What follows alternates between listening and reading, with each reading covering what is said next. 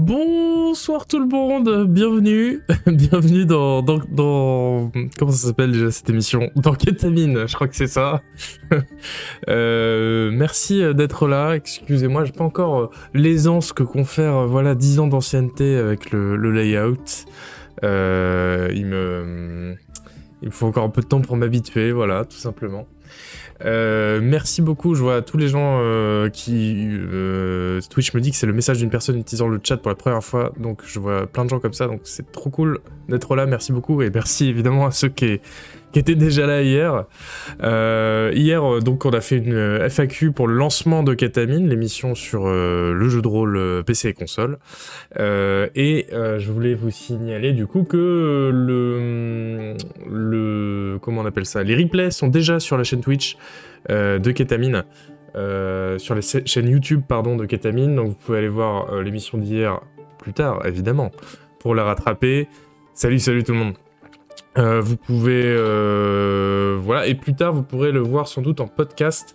Euh, je me suis renseigné un peu. Je vais très très très probablement mettre l'émission sur des trucs de podcast parce que bah, c'est important pour, pour, pour vous. Donc voilà. Je le fais. Erkin, salut, c'est une émission perso, c'est pas une émission Canard PC, ouais. Si tu... Bah justement, sur la chaîne YouTube, dont je vais mettre le lien, voilà, des fois que vous voudriez vous abonner, on ne sait jamais, le petit pouce vert. Euh... euh, c'est plus comme ça depuis 2007, mais c'est pas? Euh, dans, là, sur, sur YouTube, il y a cette vidéo qui explique tout le concept en deux minutes, si tu as des, questions sur, sur qu'est-ce que c'est kétamine. Voilà, bon, en tout cas, merci beaucoup d'avoir euh, d'être là euh, nombreux, euh, parce que bah, c'est une chaîne qui part de zéro, mine de rien, d'avoir été là hier, on, s'est bien, on s'est bien marré hier soir, et bah, merci beaucoup à tous les gens qui m'ont soutenu sur Patreon, ça fait vraiment chaud au cœur d'avoir du soutien, voilà, ça, ça me fait vraiment trop plaisir. Et, ben, j'espère que vous, aimez bien le concept de cette émission et l'habillage. Je voulais voilà, refaire un, un- pouce euh, vers le haut envers euh, Ourson Wells qui est dans le chat, euh, qui est mon frère et qui a fait euh, tout l'habillage de la chaîne Ketamine et enfin de la, chaîne Twitch et qui a fait aussi les musiques, la, la jolie musique d'attente que vous avez entendue et la musique du générique et le générique d'ailleurs et ce layout, enfin tout ce que vous voyez, tout ça c'est lui. Donc franchement, bravo Orson Welles. Euh, c'est euh, c'est assez incroyable euh, le taf qu'il a, a fait. En plus, perso, j'adore.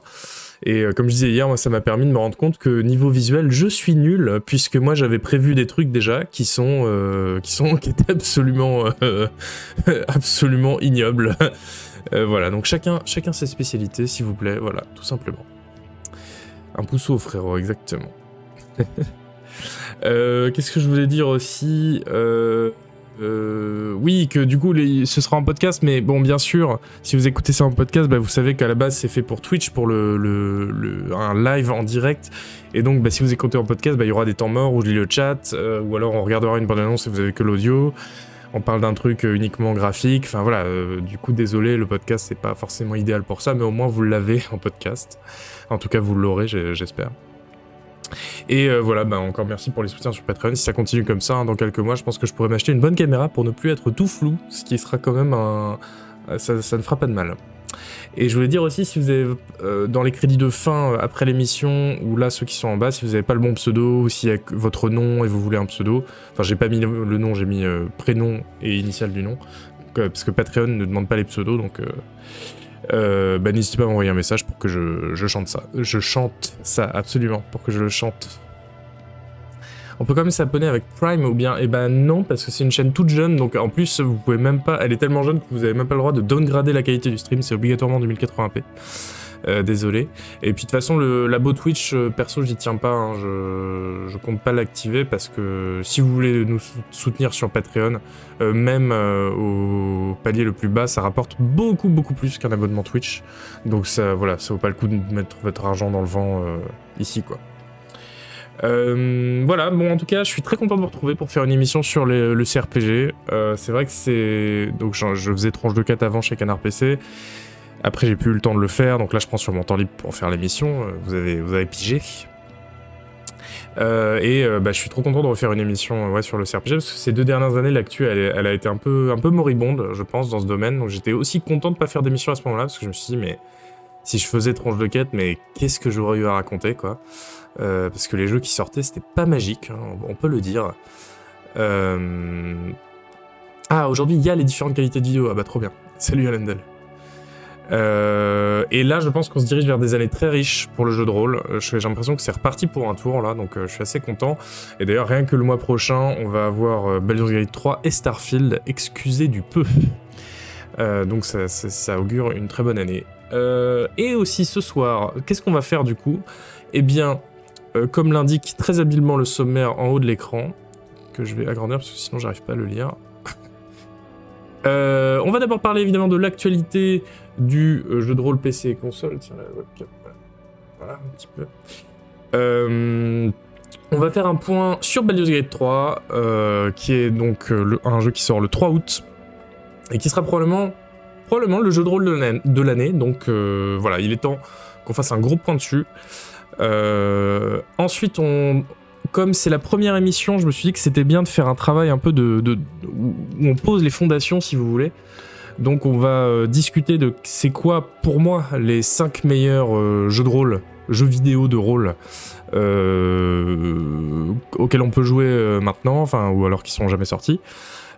c'est voilà. Et comme ça ça vous permettra après quand vous regarderez l'émission de, bah, de mieux savoir bah, un peu d'où je parle de connaître mes goûts etc oui alors c'est pas forcément les 5 meilleurs mais bon j'ai résumé ça comme ça on va, voir. Et puis après, justement, ça nous permettra d'essayer d'aborder une question un peu épineuse. C'est quoi un jeu de rôle en fait? Parce que il n'y a pas de bonne définition, personne ne sait c'est quoi un jeu de rôle, et donc euh, ben, on va essayer d'en parler ensemble, de peut-être de dégager une définition ensemble. C'est peut-être un peu ambitieux pour vendredi soir, mais voilà. Et euh, en plus, vous le verrez tout à l'heure, ça me permettra de d'amorcer, enfin de d'avoir quelque chose sur lequel m'appuyer pour le premier contenu exclusif pour les Patreons que je tourne euh, la semaine prochaine. Donc, stay tuned. Et on va tout de suite passer à l'actualité euh, du jeu de rôle, tout simplement. Et euh, Stream Deck ne marche plus. Ah si.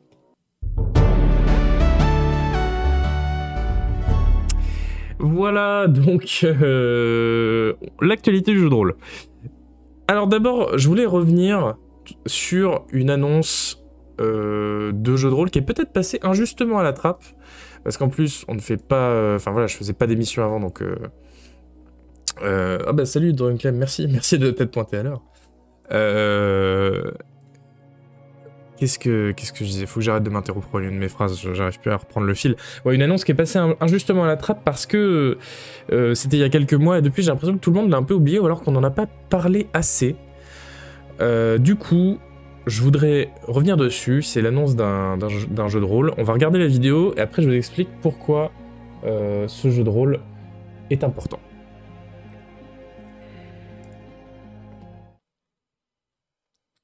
Vous me direz si le mixage audio est bon.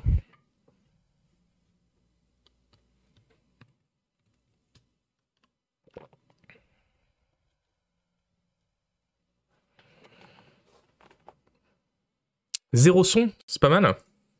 C'est pas mal, c'est novateur. Alors pourquoi? Qu'est-ce qui se passe? Ah oui, c'est parce qu'il faut que je fasse ça. Ok, on n'a rien vu. Je vous montre le trailer et après euh, vous me dites si le mixage est bon. Ça doit être mieux là. Est-ce qu'on a les sous-titres? Non.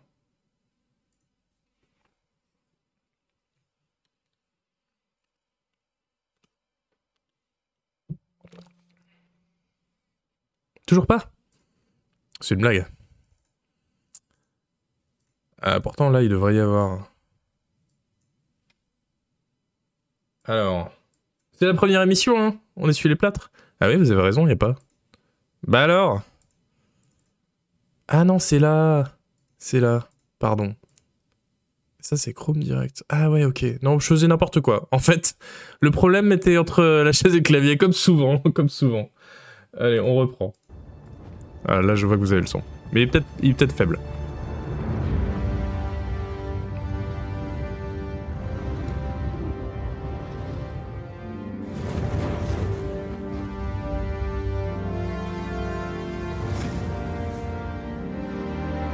Sinon je vous fais les bruitages à la bouche.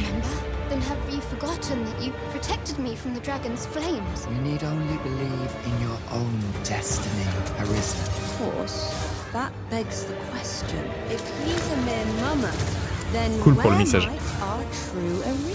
Empress Nadinia's life is in your hands, Sir Arisen. Il y a même des Khajiits, c'est incroyable. Eh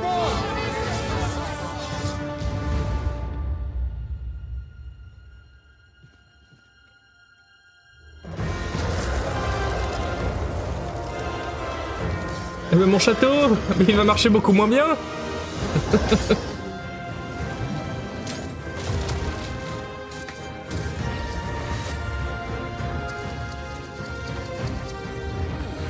Ouais, tellement flippé là. That's le jeu de rôle, voilà. Voilà donc Dragon's Dogma 2. Tiens, on va se, re- se remettre le trailer sans le son peut-être. Donc un jeu Capcom. C'est fait par Capcom avec le même chef de projet que le premier Dragon's Dogma, que vous connaissez peut-être pas parce que euh, c'est un jeu de rôle de 2012, mais qui est assez peu connu des PCistes parce qu'il est sorti sur PC qu'en 2016. Euh, et à l'époque, euh, évidemment, tout le monde s'en foutait. Donc, on est, il n'y a, pas grand monde qui y a joué, malgré le fait que donc le premier Dragon's Dogma, a été, euh, était un, un petit jeu de rôle, euh, un jeu de rôle en petit monde ouvert plutôt, qui était très bien fait, qui avait une, une super réputation, avec notamment beaucoup de choix de construction de perso, des combats qui étaient assez profonds, et pas mal de possibilités, euh, des, euh, des sorts, euh, des sorts qui ont une réalité physique. Ça, c'était assez cool. C'est-à-dire que ce qui est rarissime dans ce genre de jeu, hein, c'est quand vous, invoquez, vous invoquez un énorme pic de glace pour empaler les ennemis. En fait, vous pouvez grimper sur ce pic de glace après. Donc voilà, il y avait aussi un système intéressant d'équipe géré par l'IA, un bestiaire avec des monstres géants. Enfin voilà, ça reste une référence encore maintenant, hein, les Dragon's Dogma. Et donc, euh, autant dire que c'est une excellente nouvelle qui est une suite d'annoncés. Katamine qui débute sur un JRPG, qui aurait pu prévoir. Mais oui, mais c'est. Bah après, il y a JRPG et JRPG, si, si, si, si vous voyez ce que je veux dire, même si je vais parler JRPG bien sûr. Là, de ce qu'on voit à l'image, je le dis aussi pour les gens qui auront pas le. Enfin, qui seront en podcast, ça, ça, ça pourrait être. euh, Ça pourrait être Skyrim 2, hein, voilà. euh, c'est pas non plus. si, si bizarre. Euh, donc voilà, bon pour l'instant on sait pas grand chose dessus, mais euh, j'ai assez hâte de poser, euh, poser les mains dessus. Et donc voilà, je voulais en parler pour que vous sachiez que faut pas forcément le balayer d'un verre de la main, genre oh un RPG par Capcom, on s'en, fout, non, Dragon's Dogma, ça va être, ça va être un, un jeu de rôle assez intéressant, je pense.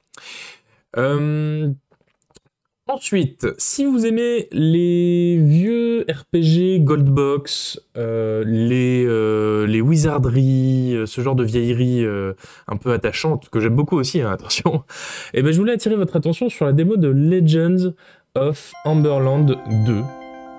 Je vous mets le petit trailer. Alors, je vous rassure tout de suite pour les autres, on va pas passer une demi-heure dessus, hein.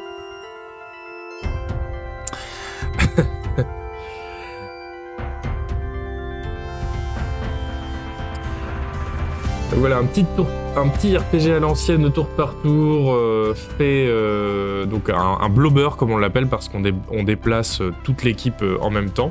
C'est à la fois, c'est très rétro évidemment, mais je trouve ça assez beau. Le, le pixel art, je trouve, est assez moderne. Je sais pas si vous voyez ce que je veux dire. On est plus sur du Lands of Lore un peu cheap. Ah, tout de suite, tout de suite vous salissez, vous salissez les choses. Bon, la musique, par contre, euh, non, je propose qu'ils embauchent Orson Welles pour faire la musique. Je pense qu'on gagnera au change. Non, mais ceci dit, ça a l'air assez bien. Et il y a une. euh, c'est ça aussi que je voulais vous dire, c'est qu'il y a une démo euh, sur Steam. Et euh, non seulement il y a une démo sur Steam, mais c'est la suite d'un. Donc Legends of Umberland 1, euh, qui était un jeu, un, un jeu de rôle euh, du même acabit et qui, qui était très bien reçu sur Steam. Et c'est pas fréquent que les jeux comme ça soient très bien reçus sur Steam parce que souvent ils sont chiants. Euh, donc, euh, ça, ça, valait euh, assez. euh, C'était assez, comment dire, original pour, pour être souligné. Donc voilà, n'hésitez pas à télécharger la démo Legends of Umberland 2 euh, sur Steam. C'est pas tous les jours qu'il y a un petit jeu de rôle à l'ancienne et donc il sortira cette année no- normalement.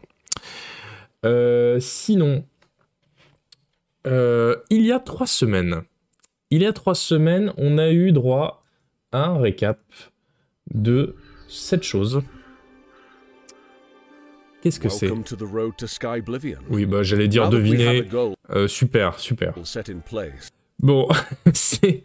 Je vais remettre un peu de musique en fond. Voilà. Je sais pas si vous entendez bien la musique en fond.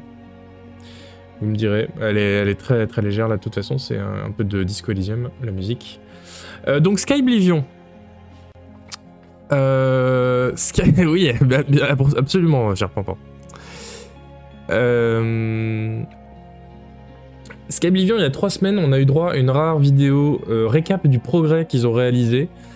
Euh, Donc, euh, pour rappel, hein, évidemment, c'est un portage d'Oblivion dans le moteur de Skyrim, donc le quatrième Elder Scroll qui va arriver dans le moteur du cinquième Elder Scroll, et qui vise, alors on l'a appris récemment, une sortie pour 2025 au plus tard, ce qui, perso, moi j'étais persuadé que c'était un Vaporware, que ça allait jamais sortir, donc euh, j'étais assez content de l'apprendre. Euh, donc dans deux ans max, ils disent, euh, parce que c'est 2025 au plus tard, on va pouvoir rejouer à Oblivion, mais dans le moteur de Skyrim. Alors vous allez me dire, pourquoi Pourquoi porter un mauvais Elder Scrolls dans un bon Elder Scrolls Et c'est vrai que perso, rejouer à Oblivion, ça fait pas partie de mes rêves les plus fous. hein. Mais moi, je le vois vraiment comme une opportunité de rejouer à Skyrim, mais, sur une autre map. Voilà, c'est euh, bon, Oblivion, on sait que l'histoire, euh, les dialogues, euh, c'est, c'est pire que Skyrim, hein, ce qui est beaucoup dire. Euh, mais voilà, ils ont, ils ont apporté un soin énorme à la, carte du monde qui a l'air vraiment magnifique. Donc voilà, faut, faut plutôt le voir comme ça. Pour l'in- l'instant, j'ai l'impression qu'ils ont fini à peu près les deux tiers ou les trois quarts du jeu. Euh, euh, voilà, donc euh, il leur reste encore un an, un an et demi pour, pour tout finir. Ah oui, mais le gameplay de Skyrim, bah, si, c'est... Bah, après, découvrir un monde ouvert, c'est toujours sympa. Voilà, on va, on va fureter sur la carte parce que je pense qu'en plus, il n'y a pas beaucoup de gens sur ce stream qui connaissent par cœur la carte d'Oblivion, donc ce sera comme si elle était toute nouvelle. Il y a des aventures modées sur Skyrim qui valent plus le coup, non? Oui, sans doute, des totales conversions comme Enderal, etc. Mais là, je pense que ce sera quand même un peu plus beau parce que c'est pas seulement Oblivion dans le moteur de Skyrim, c'est dans le moteur de Skyrim avec euh, 12 ans de développement, euh, enfin de 12 ans euh, plus tard. Donc euh, voilà, vous voyez bien que c'est quand même beaucoup plus beau que Skyrim à sa sortie. Et les mods pour euh, Skyrim, ils sont un peu moches quand même. Enderall, c'est plus joli que Skyrim, mais aujourd'hui, ça fait quand même un peu mal aux yeux. Euh, voilà. Euh, autre sujet, parce que oh bah, ça file, hein, ça file. Autre sujet, il y a cette, cette chose qui est sortie tout récemment. I've seen this in a movie. That signal brings a vigilante who beats up all the criminals.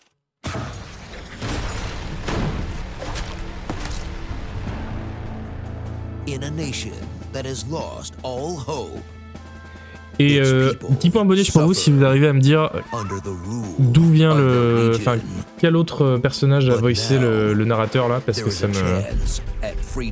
Oh. Ah, mais c'est the pas le mec euh, qui fait les Honest Trailers. Oui, oui, voilà. Ah, on l'a eu en même temps. Ouais, carrément. C'est le mec des Honest Trailers. Donc il fait justement une fausse voix de Hollywood, donc très bien joué de l'avoir pris pour ce jeu qui est un peu parodique. Donc Jack Alliance 3 qui est sorti euh, la semaine dernière. Et bah, vous savez qu'on parle pas mal de jeux de rôle tactique quand même ici, parce que ça reste des jeux de rôle. Et pour Jack Alliance, en plus, on est vraiment dans une série qui est à la frontière entre le jeu de rôle le jeu tactique, puisque euh, voilà, si vous avez joué au 1 et au 2 euh, en, en 99, le 2, euh, il y avait vraiment des éléments de dialogue, de, de simu militaire, de, compétences, la possibilité de s'infiltrer, etc. Une gestion épineuse de l'argent qui faisait vraiment très très jeu de rôle. Et puis en plus, c'était très bien écrit. Oui, je prononce Jack Daniels, oui. Jack Dalians. Bah, je sais pas comment il faut prononcer, mais moi je prononce comme ça. Je suis un dingue. Euh, donc le 3 est sorti là, euh, le, donc euh, j'allais dire 12 ans plus tard, mais non, nous ne sommes plus en, en 2011. 20, euh, putain 99 c'était il y a combien de temps? 24 ans plus tard. Voilà, il est sorti le, le 14 juillet. C'est vendu 45 euros, ça a été très bien reçu. C'est fait par Hemimon Games qui a fait euh, euh, Surviving Mars, Tropico 5, etc. Bah D'ailleurs, là, c'est un peu le même concept, hein, c'est-à-dire qu'on est dans un genre de Cuba fictif, comme dans Tropico. Bon, mais sauf que là, on joue une équipe de mercenaires qui doit, en gros, reprendre la ville euh, des mains de, la, de junte militaire.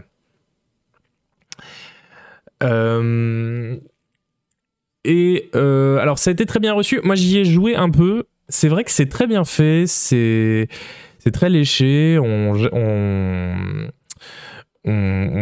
a un peu tout ce qu'on était venu chercher. oui, non, on va pas regarder Xenoblade 2. Qu'est-ce que c'est? Euh, Mais d'un autre côté, c'est vrai que moi, il m'a pas happé comme ont pu le faire d'autres RPG tactiques. Euh, RPG tactique. Euh, J'ai pas. Mais en même temps, je suis un peu embêté parce que j'ai pas vraiment grand chose à lui reprocher à part un certain manque de clarté parfois. Il y a des mécaniques comme le tweet qui sont pas hyper bien expliquées. Euh, Donc je sais pas, ça m'a pas captivé. Bon, ça peut arriver, mais, mais le jeu est quand même de très bonne facture. Mais dans le chat, vous, ça vous a plu J'ai eu l'impression. Un peu générique. Oui. euh, c'est peut-être ça, c'est peut-être que, mais c'est peut-être un problème de DA aussi, c'est-à-dire que cette 3D un peu colorée, un peu cartoon qu'on a vu mille fois, peut-être que maintenant ça me happe moins que, bah, par exemple, Xenonauts 2, euh, qui vient de sortir aussi en accès anticipé et qui lui est un peu plus, euh, euh, je sais pas, avec des graphismes un peu ambiance guerre froide qui et, et 2D euh, qui, qui me happe un peu plus. Voilà, non, ben non, on peut pas dire que ce soit moche. hein. Euh, Ah oui, Xenos 2, oui, est plus moche, oui, donc ça me happe plus. Jack Dalion, c'est pas moche, vous voyez, vous le voyez, mais ça a pas non plus une identité euh, folle. C'est peut-être ça euh, le, problème du jeu. hein, Bon, je sais pas. Mais en tout cas, il est, il est, il est très bien. Voilà, donc on, bon, je pense qu'on peut vous le conseiller. hein. En plus, voilà, tous les gens sur Steam disent que c'est que c'est génial. Mais faisons peut-être une petite pause parce que je voudrais vous parler. Euh, je voulais qu'on offre un petit festin à nos yeux. Un festin de globe oculaire, c'est le titre de cet épisode. En reparlant de Old School FRP, j'en avais déjà parlé à l'époque où je faisais les émissions euh, Tronche de quête. Euh, Old School FRP, c'est un Tumblr qui euh, est mis à jour très fréquemment et qui est rempli d'illustrations des années 70 à 90. Euh, Et alors attendez, on va, oui j'accepte. On va descendre un peu. Euh, voilà. C'est marrant, ils ont, ils ont mis aussi des pubs. Alors, qu'est-ce qu'ils font? Ah voilà, c'est un peu plus ça que j'étais, que j'étais venu chercher. Euh, un, un, un, un compte donc Tumblr qui poste pas mal de vieilles couvertures, de manuels de jeux de rôle papier, euh, de magazines sur le jeu de rôle, des illustrations diverses de cette époque-là.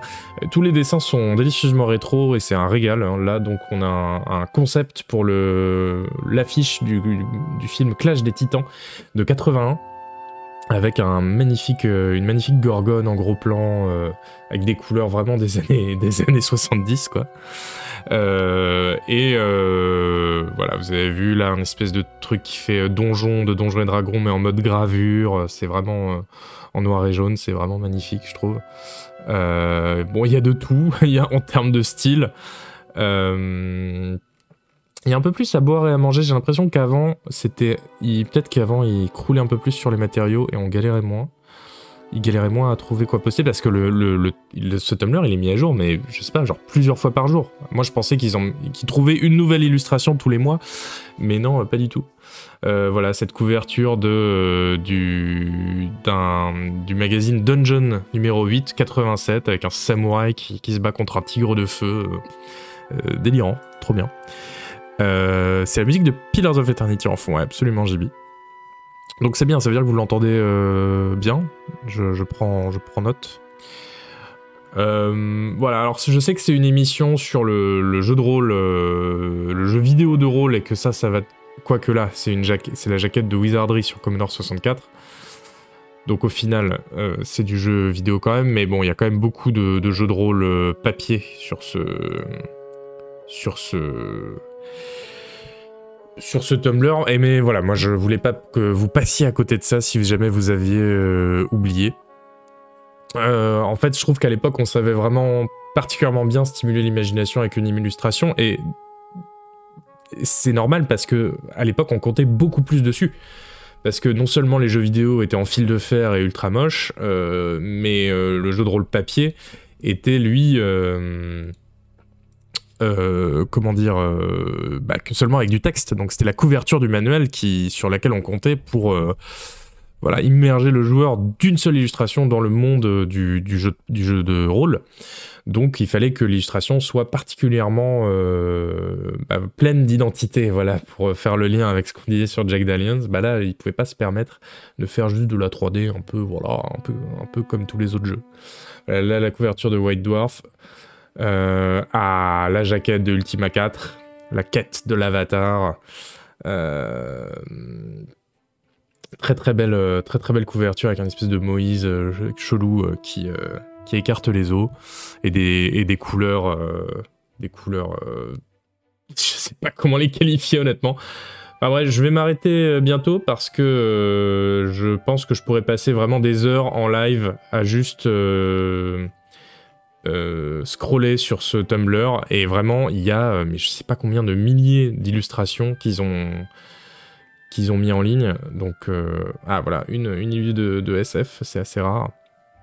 Donc voilà, ça vaut le coup, ça s'appelle oldschoolfrp.tumblr.com, je vous mets le lien dans le chat, ça peut servir. Et puis de toute façon, pour les Patreons, voilà, je le rappelle, le- les Patreons, à partir du deuxième palier, je crois, ont accès à l'inventaire, qui est un, texte que j'envoie, on va dire, le lendemain ou le surlendemain d'une émission, avec tous les bons liens dedans, euh, les actus, y compris les actus dont je parle pas euh, dans l'émission, etc. Oh là là là. Non, mais je vais pas réussir à m'arrêter en fait. Je savais que c'était une mauvaise idée de le mettre en live. Euh, Voilà, Dragon Magazine. Bref. Vraiment un trésor. Bref, abonnez-vous, voilà, exactement. Bon, on va revenir un peu dans le présent. Euh, parce que je m'en voudrais de ne pas parler d'un petit jeu qui monte malgré le silence des médias. Alors, vous le connaissez peut-être parce qu'on le voit quand même pas mal depuis quelques années. Euh, je vais vous le, je vous mettre la bande-annonce. Et puis, comme ça, vous allez pouvoir jauger sur pièce.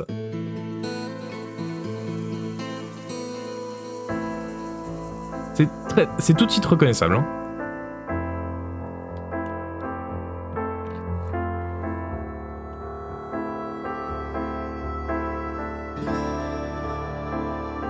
Non, personne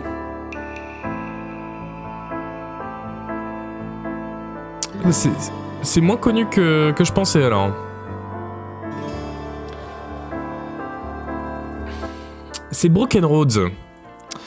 C'est Broken Roads et euh, c'est un RPG euh, pur jus euh, dans une, Australie post-apo. Donc une Australie post-apo, on imagine voilà une Australie avec des incendies géants, des bêtes extrêmement mortelles, une chaleur à crever, enfin vraiment une Australie de fiction. C'est difficile à visualiser, je trouve.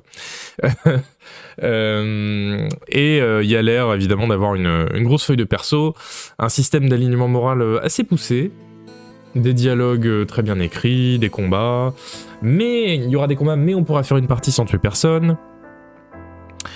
Euh, et une, surtout, je sais pas si ça vous a frappé, mais bon, c'est, c'est, ils peuvent même pas s'en cacher. C'est une DA qui a vraiment digéré euh, Disco Elysium, quoi. D'ailleurs, ça a été très marrant de voir l'évolution de ce jeu avant et après la sortie de Disco Elysium, parce que ça a été annoncé euh, mi-2019, juste avant la sortie de Disco Elysium, et le jeu il ressemblait pas du tout à ça, je me rappelle. Et après, au fil des ans, ils se sont dit, ouais, bon, on va rajouter un peu de, voilà, des coups de pinceau apparents. Tiens, on va mettre les portraits en bas à gauche. euh, c'est très très drôle. Ils ont pas osé mettre le texte à droite comme dans Disco Elysium, mais je pense qu'ils ont eu de nombreuses réunions sur le sujet en interne. Euh, c'est c'est assez marrant. Euh, enfin voilà, et du coup l'info que je voulais vous donner, c'est que bah, donc ça sort cette année et euh, que la démo est dispo sur Steam, donc n'hésitez pas à aller voir. Donc ça s'appelle Broken Roads, les routes cassées. Voilà, perso j'ai pas encore eu le temps de faire la démo, mais euh, mais, mais j'ai hâte parce que je pense que ça va être très bien. Allez, approchons un peu de la fin des actus avec une annonce qui m'a fait chaud au cœur. C'est, euh, et que j'espère que vous accueillerez avec plaisir, c'est l'annonce de Six Ages 2. Alors, Six Ages, les, les six âges, euh, c'est la suite de King of Dragon Pass, si vous connaissez, donc c'est un jeu vraiment extraordinaire de 99 où on joue le, le dirigeant d'un clan dans un monde un peu low magic, un peu, euh, vous voyez, à la, à la Conan, etc. Un monde un peu obscur. Et un peu à l'aube de l'humanité, quoi. Et, euh, et on incarnait donc ce personnage qui devait composer avec son, son grand conseil du clan, euh, mais en même temps prendre des décisions pour le village, et essayer de contenter les dieux, mais sans savoir trop comment. C'était beaucoup basé sur le mystère, euh, l'apprentissage à tâtons, parce que le, le jeu était très, voilà, avait un, bah, comme on dit dans le chat, avait un lore très ciselé, mais il te l'expliquait pas. C'était vraiment par petites touches au fil des interactions qu'on l'apprenait. Donc c'était un parti pris, je trouve, assez génial, d'autant qu'il y avait des illustrations euh, vraiment sublimes. Bah, on, va, on regarder le trailer, comme ça vous en aurez le cœur net. Donc ça, c'est la suite de la suite du jeu dont je vous parlais. Mais c'est exactement la même chose. hein.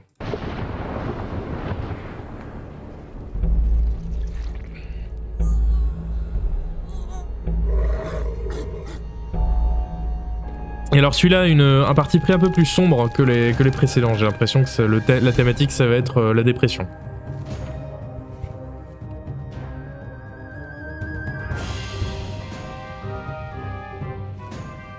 Ah, c'est pas Colanta, c'est Gloranta. Attention. Euh, mais oui, oui, j'ai compris que c'était la blague. Euh, voilà, Six Ages 2, donc. Euh, perso, je n'attendais, mais alors pas du tout. Je, enfin, je m'attendais pas du tout à ce que à cette annonce, donc j'ai été assez ravi. Euh, surtout qu'ils continuent dans leur, euh, ils font la même formule depuis 99 et c'est toujours aussi bien. Enfin, je veux dire, ils ne changent rien, les mecs. euh, C'est très bien. Moi, je, suis pour ce genre de, studio. Déjà que j'ai pas fini King of Dragon Pass et Six Ages, bah voilà, bah il y en aura un troisième que tu pourras ne pas finir. toujours par le même studio, hein, c'est toujours le studio A-Sharp qui fait ça. Euh, et donc, voilà, tout simplement, en résumé, eh bien, euh, j'ai hâte. Et avant la prochaine rubrique, avant la prochaine rubrique de cette émission, je voulais vous parler d'une vidéo qui euh, n'a pas fait le buzz sur YouTube, malheureusement, mais c'est une vidéo passionnante d'une chaîne YouTube qui s'appelle Le Fétiche Micro. C'est une vidéo sur tous les CRPG français de 84 à 90. Donc, voilà, je vous la mets. Euh, c'est vraiment 30 minutes de pur régal quand on façonnait euh, encore le jeu de rôle euh, ex nihilo à une époque où vous savez on savait pas encore comment faire un jeu de rôle mais c'est pas grave on le faisait quand même. Il y a que 640 vues sur cette vidéo plutôt cool et je vais vous donner le lien et je vous propose aussi qu'on en regarde juste quelques minutes ensemble pour euh, se mettre en appétit. Voilà. Euh, As-tu fait Citizen Sleeper? Non, malheureusement, mais, mais il paraît que c'est très très bien. Il faut vraiment que je le fasse. Euh, allez, je vais mettre le son et on va regarder quelques minutes. Il y avait un lien entre ce jeu et un autre, Donjon System. Donc on est en 87 pour l'instant. Dungeon Maker. Jouable sous émulateur depuis seulement un an, cette obscure production Ubisoft propose à la fois un mix RPG aventure, mais également un éditeur permettant de créer son propre Ultima Like. Le scénario offert avec le programme et permettant de tester les capacités du moteur est assez punitif puisque l'on déboule à côté d'une cité et que tous les PNJ avoisinants nous foncent littéralement dessus sans même nous laisser le temps de passer par un magasin pour nous équiper. Si la réalisation est d'un bon niveau, la difficulté en revanche a de quoi rebuter. Le maître des âmes. Un autre grand sacrifié sur l'autel de par la porte, par la fenêtre, sortez-moi ça pour Noël. Pourtant, Quoi tout y était. Un jeu terriblement beau et Ah oui, un gros bestiaire, plein de PNJ, des quêtes, des heures d'aventure. Malheureusement, que ce soit le gameplay pur Alors c'est aussi l'occasion de découvrir des, des jeux avec des visuels euh, vraiment euh, sublimes. Genre là, la palette de couleurs du jeu, genre orange, braise et euh, gris, c'est juste et, et bleu et bleu fluo, c'était incroyable. et là, pareil, euh, un peu cette même couleur, mais en version, euh, un peu passée. Euh, et vous avez vu, ça va assez vite. Euh, il passe une minute ou deux minutes max sur chaque, sur chaque jeu, et comme ça on a le temps d'avoir plein. Donc voilà, je vous conseille vraiment, c'est 30 minutes sur ces 30 minutes et on a le temps de passer par plein de jeux de rôle très marrants. Et la vidéo donc s'appelle Les RPG français 1984-1990 euh, entre crochets Arcalis Project. Je sais pas ce que ça veut dire. Euh, oui, et puis c'est d'autant plus, euh, d'autant plus important euh, de, de- connaître un peu le, ces jeux-là que vous, bah, on en a parlé récemment sur Internet, mais qu'on s'est rendu compte, enfin on le savait, mais là il y a eu une étude qui est sortie que la, conser- la conservation des jeux vidéo est en fait absolument, euh, absolument euh, nulle et que je sais plus c'est quoi, c'est 9 jeux sur 10 euh, jamais sortis ne sont plus jouables aujourd'hui. Enfin, voilà, on a un problème avec ça, donc c'est d'autant plus important. Moi, je, je pense pas qu'il faille spécialement les conserver pour, y, pour pouvoir y jouer, mais je pense que c'est important quand même d'en conserver au moins la mémoire de qu'est-ce qui s'est fait, pourquoi, etc. Et euh, bah, justement, ce genre de vidéo, ça permet, euh, ça permet de le faire, euh, de, de, comment dire, de se, de conserver cette mémoire-là très facilement et de façon un peu indolore, puisque là, on, je sais pas, c'est 30 jeux en 30 minutes, ça va vite. Voilà, c'est tout pour l'actu. Euh, alors, je ne vais pas vous parler de Starfield qui sort toujours le, le 6 septembre, parce qu'on fera un gros point dessus la prochaine fois, je pense, euh, dans la prochaine émission. Donc euh, voilà, on a, ce sera pas pour cette, pour cette émission-là. On a déjà un gros jeu de rôle dont il faut qu'on parle. Et alors attendez, je vais faire un petit peu de ménage dans tous les onglets qu'il faut que je ferme. Hop, voilà. Tiens, mais. Ah merde, j'ai pas ouvert les. Alors, je vais faire ça à la main. Excusez-moi, je me, suis un peu gouré dans ma préparation de d'émission, mais c'est pas grave. Il y, a un, euh, jeu dont il faut qu'on parle euh, euh, tout de suite, et c'est Baldur's Gate 3. Euh, attention, jingle. Non? Si?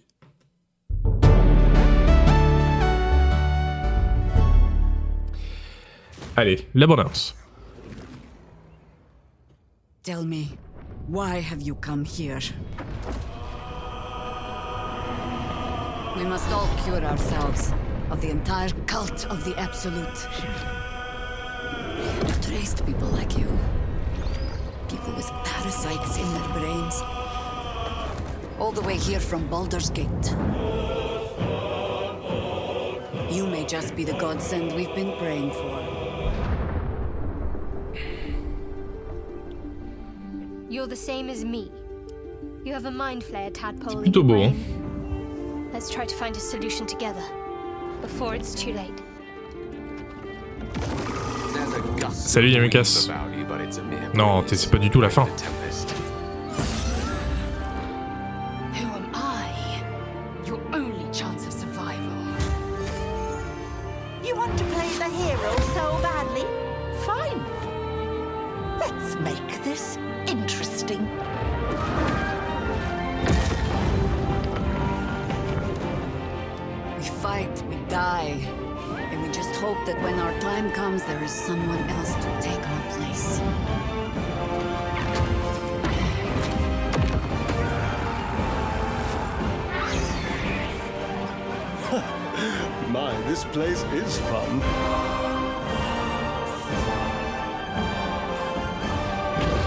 Le trailer parce qu'on va en parler pas mal, hein, donc euh, voilà.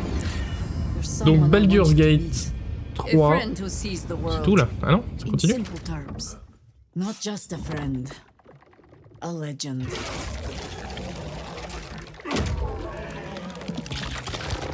Oui. Ça c'est la partie où on vous dit regardez le jeu, c'est pour les adultes. He's not the kind of man who takes kindly to captivity. The cult captured him. I almost feel sorry for them. Eh oui. Eh oui, oui, oui, c'est Minsk. Euh, alors attendez, du coup je me suis un peu raté dans mes trucs. Je voulais mettre en fond voilà, cette vidéo. Et après, c'est celle-ci. Excusez-moi, voilà, la peinture est encore fraîche, euh, comme on dit. Euh, Non, du coup, je mets pas de son. Voilà. Donc, Baldur's Gate 3. Baldur's Gate 3 des Belges de Larian Studios. Ça sort le 3 août. Et il y a beaucoup de gens qui pensent qu'il va faire passer un niveau euh, au jeu de rôle, sans, mauvais jeu de mots. Euh, et que ça va être le nouvel horizon indépassable du jeu de rôle PC. Hein, non, mais sans rire, il y a de quoi. Il y a de quoi penser ça, en tout cas. Euh, c'est et c'est vrai que c'est un jeu de rôle euh, très ambitieux. Divinity Original Sin 2, qui était le précédent jeu de l'Ariane, était déjà très grand, mais euh, déjà à l'époque de l'accès anticipé de Baldur's Gate 3, puisque vous savez qu'il y a 3 ans, ce jeu est déjà sorti, Baldur's Gate 3, mais en accès anticipé. Euh, il y avait déjà 4 fois plus de persos que dans DOS2, 3 fois plus de lignes de dialogue, euh, 4 fois plus de combats, 2 fois plus de sorts, euh, enfin que, que l'accès anticipé de, de, de Divinity Original Sin 2 en, en tout cas. Donc euh, voilà, on a vraiment un jeu à grande échelle. Et d'ailleurs justement, il y a, je sais pas si vous êtes sur Twitter, vous avez sans doute vu passer ça, ça a été rappelé euh, récemment.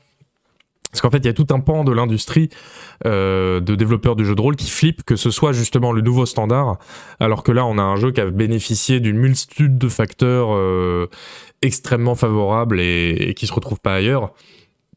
Donc déjà, on a l'équipe très expérimentée de Larian qui a déjà fait plein de jeux de rôle sur ce moteur-là qu'elle connaît vraiment par cœur, sur une licence qui est euh, bah une des licences les plus connues au monde et euh, qui est déjà établie depuis très longtemps, hein, puisque ça se passe dans l'univers des, des donjons et dragons. Ah, il y a Sven Vinke, le, le patron du studio. Euh, et c'est un jeu qui est en plus qui est développé depuis 6 ans, avec qui a eu en plus un, enfin, y, y compris un accès anticipé de 3 ans pour se peaufiner. On parle de 400 développeurs en tout. Enfin, voilà, c'est un, a- il va se passer beaucoup de temps avant qu'on ait un autre jeu de rôle qui ait bénéficié d'autant de facteurs favorables. Et c'est pour ça que il y a des développeurs là qui se disent, se disent, euh, si les joueurs après s'attendent à ce que tous les jeux soient comme ça, on va crever. Et effectivement, du coup, euh, bah vous êtes prévenus, en tout cas vous, euh, qu'il ne faut pas euh, s'attendre à ce que tous les jeux soient comme Baldur's Gate 3. Euh, mais tous ces facteurs euh, positifs, d'un autre côté, ils veulent dire aussi qu'on peut euh, raisonnablement avoir des attentes très grandes pour ce jeu et que c'est l'une des grandes voilà, sorties de jeux de rôle de cette année, si c'est pas la plus grande sortie de jeux de rôle de cette année, selon si le lancement de Starfield sera raté ou pas. Je pense que ça va se jouer voilà, sur la première ou la deuxième place. Y aura déjà en PLS, ouais. Les joueurs ne compareront pas les pommes et les oranges. Oh, oh, oh bah ça, ne t'inquiète pas, les, joueurs ils comparent les pommes et les oranges tous les jours.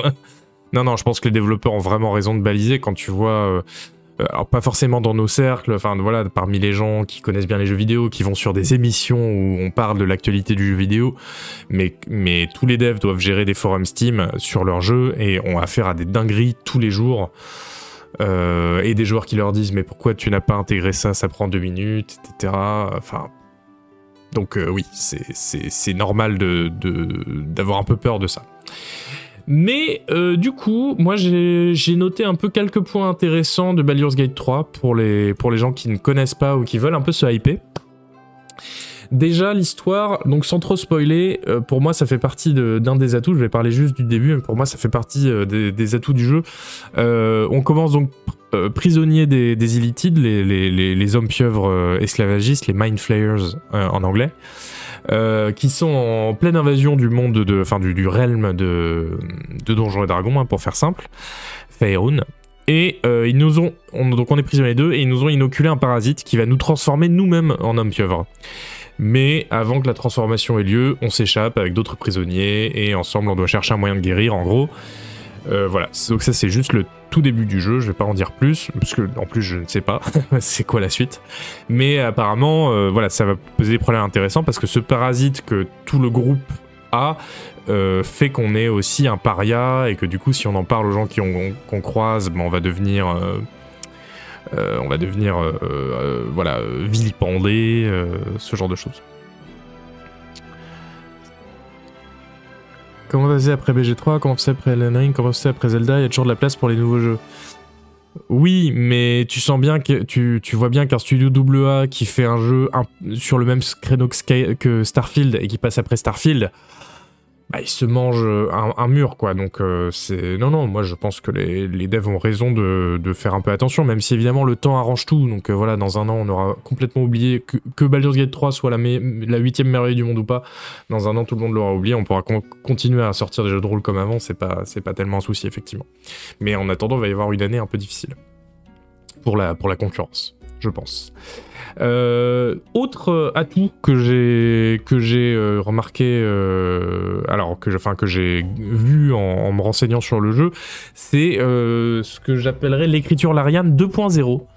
C'est-à-dire qu'apparemment, on n'est plus du tout en mode. bon, vous connaissez l'Ariane, hein, à la fois Disney et comique troupier, hein, c'est-à-dire de l'humour tout le temps, tout, tout, tout est drôle, tout est beau, euh, tout est positif. Là, d'après ce que j'ai entendu dire, l'Ariane s'est vraiment coulé dans le ton sombre qu'on attend d'un Baldur's Gate, et a en plus beaucoup travaillé pour écrémer ses dialogues. C'est-à-dire ne pas faire des murs de texte, avoir énormément de répliques qui sont euh, vraiment courtes euh, et percutantes. Donc c'est peut-être ça, moi perso, qui m'attire et m'intrigue le plus dans ce jeu, c'est la promesse de dire, bah, l'Ariane a non pas appris de ses erreurs, parce qu'il n'y avait aucune erreur avant, mais en tout cas a fait un compromis sur euh, son sa patte très particulière et qui peut être lourdingue quand on l'aime pas, pour faire un jeu de rôle un peu plus, euh, voilà, bah peut-être un peu plus adulte avec des grosses guillemets hein, quand même.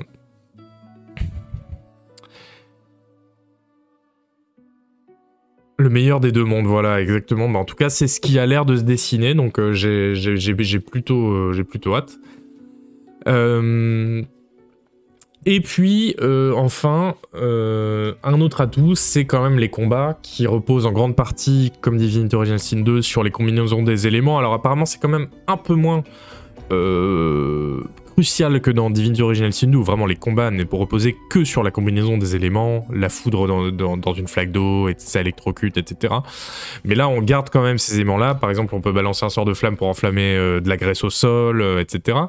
Et euh, ça, c'est ce que racontait mon collègue de Canard PC, Louis Ferdinand Sebum. Euh, Vous pouvez aller voir son, test de l'accès anticipé de Baldur's Gate 3 si vous voulez vous rafraîchir la mémoire. Mais lui, il dit qu'en fait, ça, ça sert à cet aspect élémentaire donc des éléments, euh, dans Donjons et Dragons, et ben ça permet de, mettre en valeur le fond de catalogue de sorts euh, de Donjons et Dragons qui était souvent délaissé en fait par les jeux vidéo parce que bah, on savait pas quoi en faire. Donc euh, alors que là, tout d'un coup, un sort qui fait jaillir de l'eau, et bah ça devient intéressant quand tout s'enflamme autour de soi.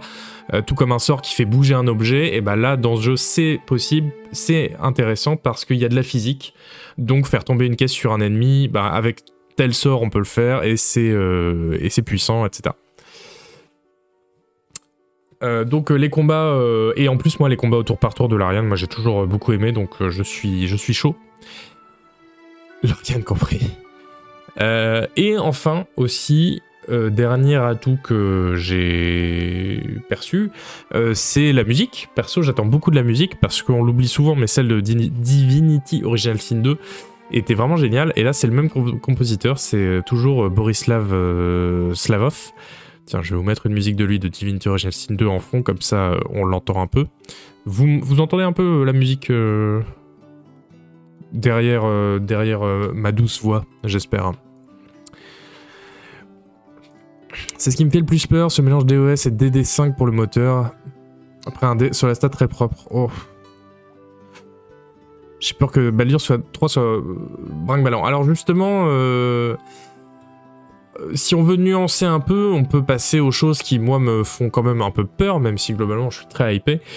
Euh, alors, et effectivement, euh, vous avez été plusieurs à le dire dans le chat. euh, bon, bah, ce jeu-là, c'est un Baldur's Gate, donc il suit les règles de DND, de Donjons et Dragons, et en l'occurrence la cinquième édition. Et euh, perso, ça me fait un peu peur parce qu'en fait, j'ai jamais joué à une seule adaptation en jeu vidéo de Donjons et Dragons qui suivait ces règles du, jeu de rôle papier et où c'était supérieur à un système de jeu vidéo classique ou, euh, à un, sy- un système qui aurait été inventé pour le jeu. Et on pense évidemment très fort là au, Pillars of Eternity qui euh, était basé sur une version des règles de Donjons et Dragons un peu épurée et qui malgré tout, bah, on se disait mais il y a quand même beaucoup de choses qui, qui, pourraient être simplifiées ou qui servent à rien quoi. Bah Solasta, euh, non, euh, justement, Solasta, euh, quoi qu'on pense du jeu, je pense qu'il aurait été encore mieux ou, ou- mieux avec des règles conçues pour lui. Même si du coup il aurait perdu cet attrait de, du jeu qui suit scrupuleusement les règles de Donjons et Dragons, parce que pour lui c'était, ça pour le coup c'était vraiment un atout, un argument de vente. Bon moi c'était pas l'argument de vente qu'il fallait pour me plaire, mais, euh, mais bon. Euh, un petit doute aussi sur les graphismes, c'est vrai que c'est assez beau. Bon, Sven aussi est très beau, mais on va peut-être pas le regarder euh, tout le temps. C'est vrai que c'est très beau, hein, les graphismes. Après, euh... euh, tiens, on va se remettre ça. Après, il y, a- quand même ce côté un peu trop cartoon, je trouve, qu'il y a dans les, les jeux Larian depuis longtemps. J'aimerais bien que. Je sais pas. moi, cette 3D isométrique, euh, elle, me, elle me gonfle un peu, mais c'est très personnel. Moi, mais je vous, dis un peu, je vous dis juste ce qui, moi, me, me, chagrine un peu, ou en tout cas, j'ai peur que ça me chagrine. Après, c'est vrai que les différents environnements ont l'air super beaux. Euh, Tout ce qu'on voit dans les bandes annonces, c'est très varié. euh, justement, ça fait, il n'y a pas trop ce côté haut en couleur qu'il pouvait y avoir dans Divine Original Sin 2. Donc, euh, à voir. Moi, ça, j'avoue, c'était c'était quand même très très beau, là, le, donjon dans, la lave. Euh, on peut aussi rappeler qu'à l'époque de la sortie en accès anticipé, il y a 3 ans, c'était exceptionnellement buggé. Je pense que ça a été corrigé depuis. En tout cas, j'espère, parce que le jeu coûte quand même 60 euros. Donc, euh, voilà, pour, euh, pour un, un jeu comme ça, ça les vaut sans doute, mais du coup, 60 euros pour des bugs, ça ferait un peu mal. Je voulais aussi vous signaler euh, au passage, si ça intéresse des gens, que les, les sauvegardes de l'accès anticipé euh, ne sont pas compatibles avec la version finale. Donc si vous avez une partie en cours, euh, ça peut être bien de se dépêcher de la finir ou de se réserver pour la, sortie. Mais en tout cas, donc à, à 12 jours de la sortie finale du jeu, c'est peut-être pas le moment de commencer une partie. Euh, c'est moi qui vais le, tester à Canard PC, mais ils vont nous envoyer la clé assez tard malheureusement, donc euh, il n'y aura pas le test le jour de la sortie. J'en suis, euh, désolé, un jeu comme ça, ça se teste pas en 48 heures. Et c'est chiant parce que pour un jeu en accès anticipé comme ça, on aurait cru que les clés seraient prêtes un, peu avant, mais bon.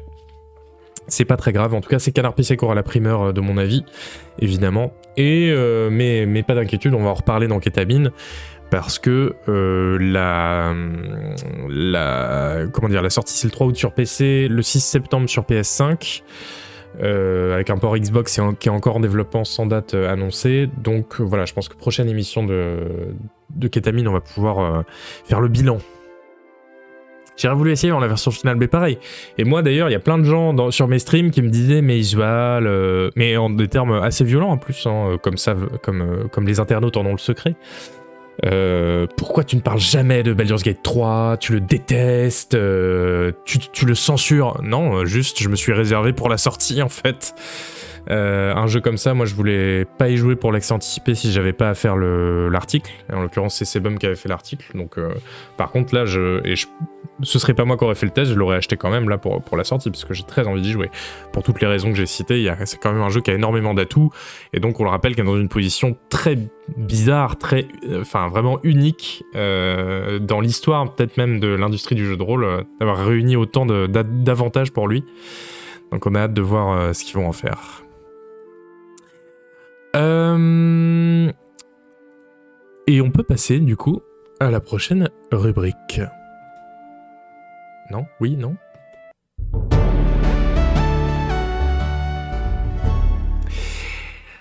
Alors,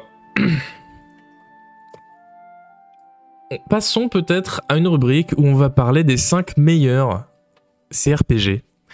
Alors, le titre de cette rubrique est un peu racoleur. Je sais pas vraiment si ce sont les 5 meilleurs, en tout cas, c'est peut-être mes 5 préférés. Mais en vrai, j'en ai choisi 5, j'aurais pu en choisir 15, quoi. Euh, si vous voyez, il y a plein de jeux pour lesquels c'est vraiment kiff-kiff, ou alors que c'est un crève-cœur de pas mettre dans une sélection de 5. Mais là, euh, j'ai aussi. Ce qui m'a aidé à choisir, c'est aussi que je voulais euh, choisir aussi en fonction d'autres facteurs que seulement euh, mes goûts, même si c'est le facteur principal, parce que j'ai deux objectifs là avec cette séquence où on va parler des 5, faire un top 5 des CRPG. C'est d'abord euh, enfin en fait il y a trois objectifs. C'est d'abord que ça va me permettre de faire des recommandations aux gens qui ne connaîtraient pas bien les jeux de rôle, parce que bah oui, tout le monde ne sait pas enfiler les, les, les 40 heures de tronche de quête qu'il y a sur YouTube, et euh, donc euh, tout le monde ne joue pas non plus aux jeux de rôle depuis 77, donc voilà, je pense qu'il y a des gens ici peut-être qui nous regardent, ou qui nous regardent sur YouTube, ou qui nous écoutent en podcast, que ça intéresse d'avoir des recos de jeux de rôle, et qui sont pas forcément pas forcément des connaissances, des connaissances hyper pointues dedans, et c'est tout à fait euh, normal, il n'y a pas de souci, mais du coup, voilà, je voulais euh, en parler. Et puis, je trouvais ça important de faire ça dès le premier épisode, parce que bah, ça vous permet de mieux connaître mes goûts et de savoir un peu où vous êtes tombé, et si vous allez vous retrouver dans, ce dont je parle. Euh, tout simplement, voilà, je pense que derrière, voilà, moi je ne dis pas, à mon avis, à chaque phrase que je prononce dans l'émission, mais euh, voilà, ça reste quand même une émission très subjective. Euh, où je fais un travail de journalisme, bien sûr, mais c'est le journalisme euh, vraiment objectif, ça n'existe pas, pas vraiment. Et donc voilà, comme ça, ce qui est important, c'est de savoir d'où parle la personne qui vous parle et avec euh, plus vous connaîtrez euh, mes goûts et mes avis un peu structurants sur le jeu de rôle, euh, ben, plus vous pourrez décoder en fait ma, mes goûts quoi. Ah non non c'est pas du tout des précautions, c'est juste pour dire que voilà tous les gens que vous regardez sur internet, il faut savoir un peu c'est quoi les fondements de les fondations euh, de leur pensée, c'est pour euh, mieux comprendre ce qu'ils disent et quoi prendre aussi avec des pincettes. Euh, voilà. Il y a de la place pour Kotor aussi. Ah oui, oui, oui, non mais bah, vous citez plein de jeux très bons dans le chat et, c'est là qu'on se rend compte que 5 c'est pas du tout assez. et puis enfin, l'autre objectif que j'avais avec cette séquence, c'est que ça me permette d'amorcer un travail de définition du jeu de rôle, comme je vous le disais au tout début de l'émission. Parce que dans la partie suivante de l'émission, la partie finale, D'ailleurs, je trace en fait ce soir. J'avais prévu 3 heures d'émission, mais je pense qu'on va finir à 2 heures. Bon. Parce que dans la partie suivante de l'émission, on va s'appuyer sur ce qu'on va faire là tout de suite pour essayer ensemble de trouver une définition des jeux de rôle.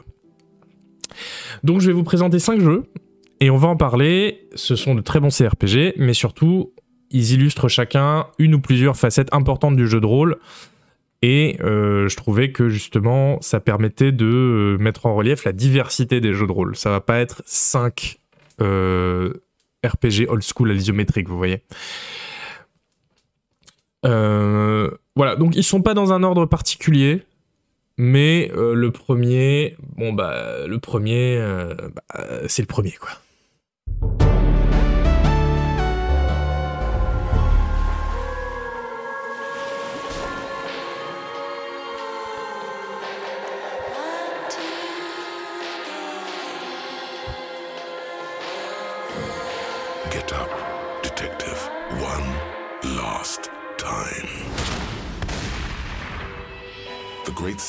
J'ai tenu une heure quand même sans parler de Disco Elysium.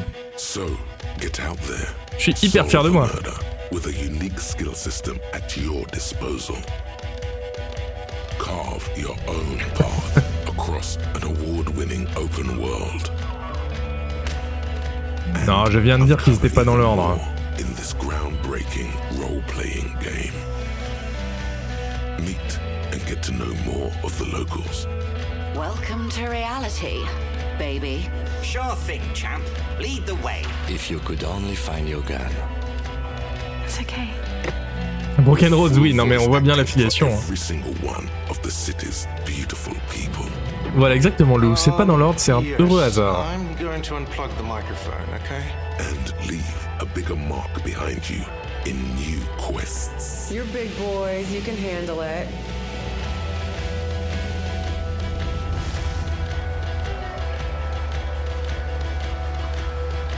Non, c'est sûr que c'est pas le plus accessible comme porte d'entrée. Je pense pas que ce soit le plus obscur non plus. C'est vrai que c'est peut-être un peu rude. Voilà, donc Disco Elysium. Euh, c'était quoi? On peut fermer. Disco Elysium, donc, euh, bah, un jeu qui a tout bouleversé à sa sortie euh, en 2019. Merci pour tous les messages sympas dans le chat. Merci beaucoup. Merci Scarpet. c'est un jeu qui a été créé par un collectif d'artistes estoniens, qui est d'ailleurs aujourd'hui vous avez sans doute suivi, qui, s'est fracturé, euh, ce collectif, dans un, une espèce d'imbroglio juridique et financier qui est très complexe, dans lequel je vais pas mettre les doigts là tout de suite euh, pendant l'émission. Euh, voilà, il y a une prise de contrôle du studio par, les, les financiers estoniens, mais en même temps, on n'est pas sûr que les gens du studio soient pas d'accord avec ça, et les gens qui sont partis, c'était peut-être un peu toxique, enfin, une grosse embrouille. Et euh, donc des piliers du studio sont maintenant en partie, dont Robert Kurwitz, qui était le, le lead designer, designer et lead writer, euh, et qui est voilà, une des rares personnes que j'ai rencontrées dans ma vie où je me suis dit, bah, ce mec, c'est un génie, en fait. Euh, mais ça ne l'empêche pas d'avoir eu manifestement des, des méthodes de management qu'on va dire qui étaient perfectibles, je pense, d'après les témoignages qu'on a eus malheureusement. Et puis, qui est parti aussi, Alexander Rostov, qui était le, directeur artistique, qui est, très sympa aussi. euh, Enfin, qui est très sympa aussi. je veux dire que j'ai rencontré et qui était très cool, très cool avec qui discuter. Euh, je sais pas s'ils sont sympas les deux.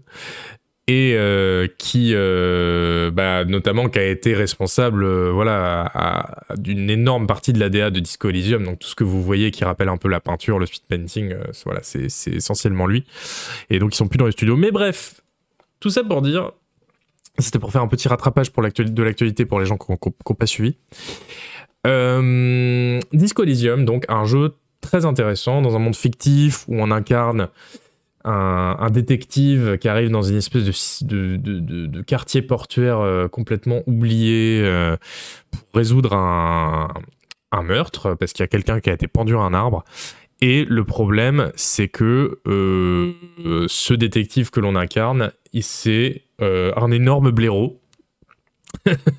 c'est pas du tout le héros attachant qui va sauver le monde, c'est un alcoolique euh, amnésique qui a oublié jusqu'à son job parce qu'il a trop bu la veille et qui meurt pour rien euh, dès le début. euh, voilà, en allumant la lumière, il prend des dégâts parce que c'est trop dur la lumière, etc. Et qui euh, rate essentiellement un peu tout dans, dans ce qu'il entreprend. Donc, très intéressant de, ce contre-pied du, jeu de rôle. Faux, c'est une superstar. Non, c'est un boxeur. et euh, c'est, en fait, c'est très proche des, des premières traditions du, jeu de rôle papier, euh, avec une feuille de perso qui est, bon, qui est là, qui est importante, qui est pas envahissante non plus, et surtout un joueur qui va un peu improviser sur le tas et qui va même euh, accepter l'échec. Voilà, c'est un peu, vous savez, on- les anglophones disent euh, go with the flow. euh, voilà, c'est un peu un jeu où on va se laisser porter par euh, notre perso, le roleplay, voilà, et sans, sans forcément se dire quelle est l'action qui va me donner le plus de bénéfices maintenant. Parce que justement, il y a une grosse, de, un gros effort qui a été fait de la part des développeurs pour que l'échec soit aussi intéressant que la réussite.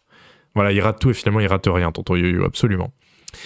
Euh, en fait, euh, voilà, c'est un jeu où quand on, va faire un, skill check, un jet de dés pour savoir si on réussit une action, et en fait, si on rate, et bah, euh, ça va donner une scène tellement drôle et tellement marquante et tellement fondatrice pour l'identité de notre perso qu'on va même plus vouloir charger la partie pour réessayer et retenter le jet de dés jusqu'à ce qu'il soit bon. Donc ça, c'est quand même ouf. Maintenant, même maintenant, 4 ans après, honnêtement, ça paraît toujours aussi dingue. Et en fait, à l'époque où je l'ai écrit dans la preview de, Canard PC, je, me disais, mais comment ça va marcher En fait, je ne comprends même pas. Et si, si, ils ont bien réussi à faire tout un jeu autour de ça. Donc, c'est assez dingue. Et puis, euh, bon, désolé, hein, je passe un peu de temps dessus, mais comme je disais, c'est un rappel aussi pour les gens qui, qui connaissent pas bien le- les jeux de rôle. Et puis donc, c'est l'autre avantage, euh, c'est que c'est un jeu qui est exceptionnel. J'arrive même pas à le dire, tellement c'est exceptionnel. Exceptionnellement bien écrit. Euh, avant ça, en fait, on pensait qu'on savait ce que c'était un jeu de rôle bien écrit. Euh, et en fait, après, on s'est rendu compte que non. que Disco Elysium, ça va vraiment créer un nouveau standard pour l'écriture dans un jeu de rôle. Que les dialogues, en fait, dans un jeu de rôle, on n'était pas obligé de les passer en matraquant la souris. Et que ça pouvait être euh, hilarant, ça pouvait être dynamique. Il n'y a pas de combat dans le jeu. Ça lui a été reproché, mais en fait, je trouve qu'il n'y en a pas besoin tellement les dialogues sont déjà dynamiques et parfois une vraie lutte, euh, et tellement ils sont captivants. Et il faut se rappeler qu'avant la norme, bah voilà, c'était des murs de texte un peu chiants. hein. Avant la norme, c'était vraiment à la Pillars of Eternity. Donc euh, en 2015, Obsidian a voulu faire le CRPG le plus traditionnel de la Terre. hein. Et du coup, ils ont fait des textes qui sont comme as et qui sont d'un soporificisme, mais qui est délirant. Et voilà, c'était comme ça qu'on faisait un jeu de rôle. Et maintenant, évidemment, euh, bah, après la sortie d'Isco ça a ringardisé tout le reste, en fait. Et les autres studios ont pris des notes, puis ils ont brûlé, c'est trop de boulot. Je pense pas que ce soit. Je sais pas. Oui, ça demande du boulot, évidemment. C'est pas que le talent inné ou ah, tout de suite on va coucher sur papier la meilleure phrase du later. C'est sûr, mais écrire des gros pavés de texte euh, qui font référence à un monde euh, complexe qu'on a inventé de zéro et qui est en fait un sous, un sous euh, Seigneur des Anneaux, je pense que ça, prend du, ça, demande du taf aussi. hein. Donc, euh, je sais pas s'ils s'ils y perdent au change tant que ça les studios. Les pavés à la Tides of Numenera, bien sûr, ouais, ouais, ouais. Euh, on va remettre un peu de musique, my bad. Euh, donc voilà, un, un jeu de rôle isométrique qui pourrait sembler classique, mais qui innove en fait à la fois dans la forme, donc on a dit euh, pas de combat, avec aussi cette DA en, en coup de pinceau apparent qui est très marrante, et sur le fond avec une écriture euh, bah, qui est géniale, euh, des thèmes adultes euh, très loin du médiéval fantastique, une acceptation de l'échec, etc. Salut NQ T'as raté juste le... Oui, t'as raté la, première heure, bien sûr. Mais on fait un top 5 des CRPG, qui est pas vraiment un top, et on a commencé par Disco Elysium. C'est pour présenter ça aux, joueurs qui connaissent pas bien forcément les CRPG. Donc voilà, pour moi, hein, enfin voilà, il y a beaucoup de jeux. Tous les autres jeux du top 5, on pourrait me dire Ouais, non, t'aurais pu l'interchanger avec un autre. Et je serais là, oui, effectivement, j'aurais pu mettre tel autre jeu euh, à la place. Mais Disco Elysium, c'est juste pas possible. C'est- ça a été trop, euh, trop fondateur en fait pour plein de choses. Ce qui veut pas dire qu'on est obligé de l'aimer, hein, mais en tout cas, c'est c'est un, c'est un fait que dans l'industrie, ça a été vraiment un tremblement de terre, quoi. Euh, aussi dans les thèmes, hein, puisque bah, on n'est pas du tout dans euh, le médiéval fantastique où les enjeux ça va être de, de nettoyer une grotte. Là, l'enjeu ça va être de se rappeler euh, euh, quel métier on fait et euh, est-ce qu'on va réussir à convaincre un tenancier euh, d'hôtel euh, de nous faire crédit sur notre chambre? Enfin voilà, c'est- très différent des, autres jeux de rôle en fait. C'est aussi ça qui a, fait la force de ce jeu. Euh, Voilà, donc ça c'était le premier, et je vous propose qu'on passe un deuxième choix un peu plus, sans doute même mon choix le plus consensuel pour ce, ce top 5 des CRPG qui sont censés aussi nous montrer un peu toute la diversité des jeux de rôle. Bon, je ne vous fais pas l'affront de vous dire quel je sais.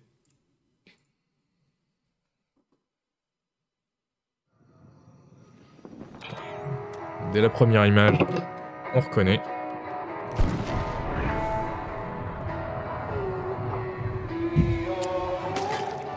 Évidemment, Fallout New Vegas.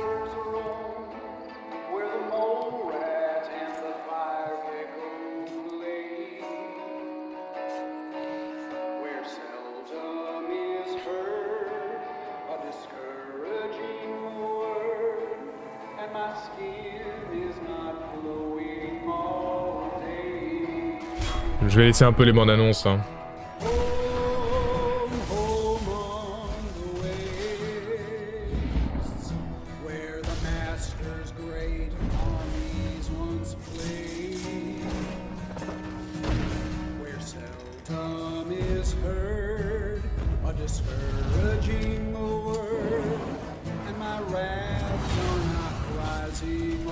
Ah non, c'est pour aujourd'hui. hein. Moi, je fais pas le top 5 des RPG à jouer en, l'an 2000. hein. Euh. Non, non, c'est encore aujourd'hui. Alors, avec des mods, hein, peut-être, parce qu'il est un peu moche maintenant, euh, New Vegas.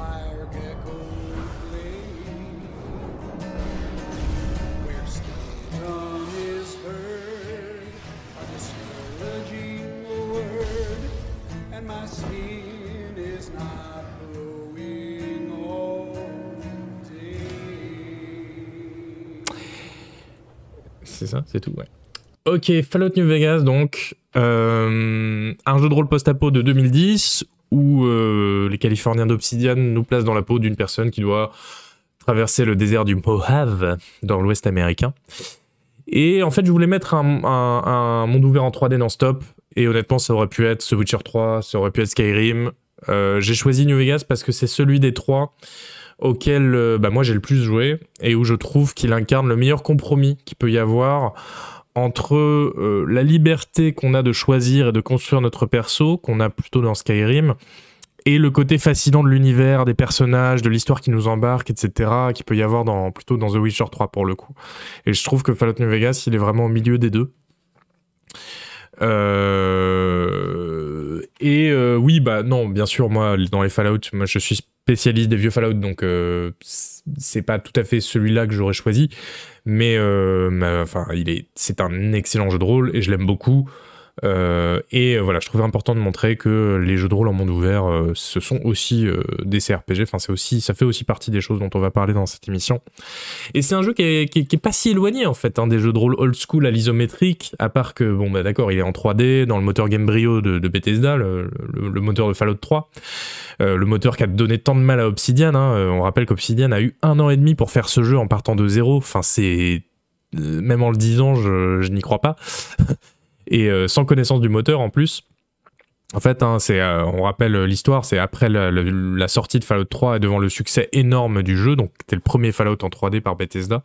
Bethesda a tout de suite cherché euh, à passer commande d'un jeu, enfin d'un standalone en fait de, Fallout 3, d'une espèce de suite non officielle, mais qui permettrait de, sortir assez vite et qui ferait les mêmes ventes que Fallout 3, quoi. Et donc ils ont eu, ils ont demandé à Obsidian de faire Fallout New Vegas en très peu de temps comme ça. Euh, et euh, oui, quelqu'un disait dans le, enfin quelqu'un demandait dans le chat, mais oui, Obsidian euh, crève d'envie de refaire, faire une suite à New Vegas ou de refaire un Fallout. Bon, je sais pas à quel point c'est les gens qui ont envie ou c'est les, les, cadres du studio qui se disent si on refait un Fallout, on va en vendre des palettes et des palettes et des palettes. Parce qu'évidemment, faire un Fallout aujourd'hui, bah, c'est l'assurance d'avoir quand même une certaine, une certaine notoriété. On peut le dire. Il, y a, il paraîtrait qu'il y a un remaster dans les cartons, mais honnêtement, c'est la même rumeur depuis 10 ans, donc euh, moi j'ai arrêté d'y croire. Enfin, peut-être que c'est vrai, mais on, verra quand on, y sera. Hein. mais il y a bien besoin d'un remaster parce que le jeu est quand même assez moche. C'est vrai que c'est un jeu qui a des défauts. Hein. Euh, bah déjà, même à l'époque, il était assez moche. Il y a des murs invisibles un peu partout qui empêchent de se déplacer comme on veut. Ça, c'est un peu chiant. Un rythme qui est aussi un peu en denti un équilibrage aussi euh, discutable. Mais en tout cas, il tient sa promesse de nous larguer dans un grand monde ouvert rempli de personnages, euh, bah, comme Obsidian sait les faire, des personnages complexes et, attachants. Et on peut aller où on veut, attaquer qui on veut, construire un perso comme on l'entend, devenir, enfin travailler avec les factions qu'on veut, etc. Euh, donc très, très très bon, très bon, tout simplement. Voilà, je sais pas pourquoi je cherchais euh, mes mots. Et euh, bon, bah, le jeu commence à être un peu daté hein, maintenant à cause de ce moteur Gamebryo qui a vu de, meilleurs jours. Là où, euh, si je peux me permettre, des, des, jeux isométriques 10 ans plus vieux tiennent la route sans problème. Hein. C'est toujours le, problème de la 3D qui vieillit extrêmement vite. mais il y a des moteurs, il y a des, des, moteurs, des modeurs justement qui bossent dans un remake, qui bossent sur un remake dans le moteur de Fallout 4. Voilà, je vais arriver à le dire. Euh, voilà, je vous le montre vite fait. Et en temps, je règle un paramètre. Donnez-moi deux secondes.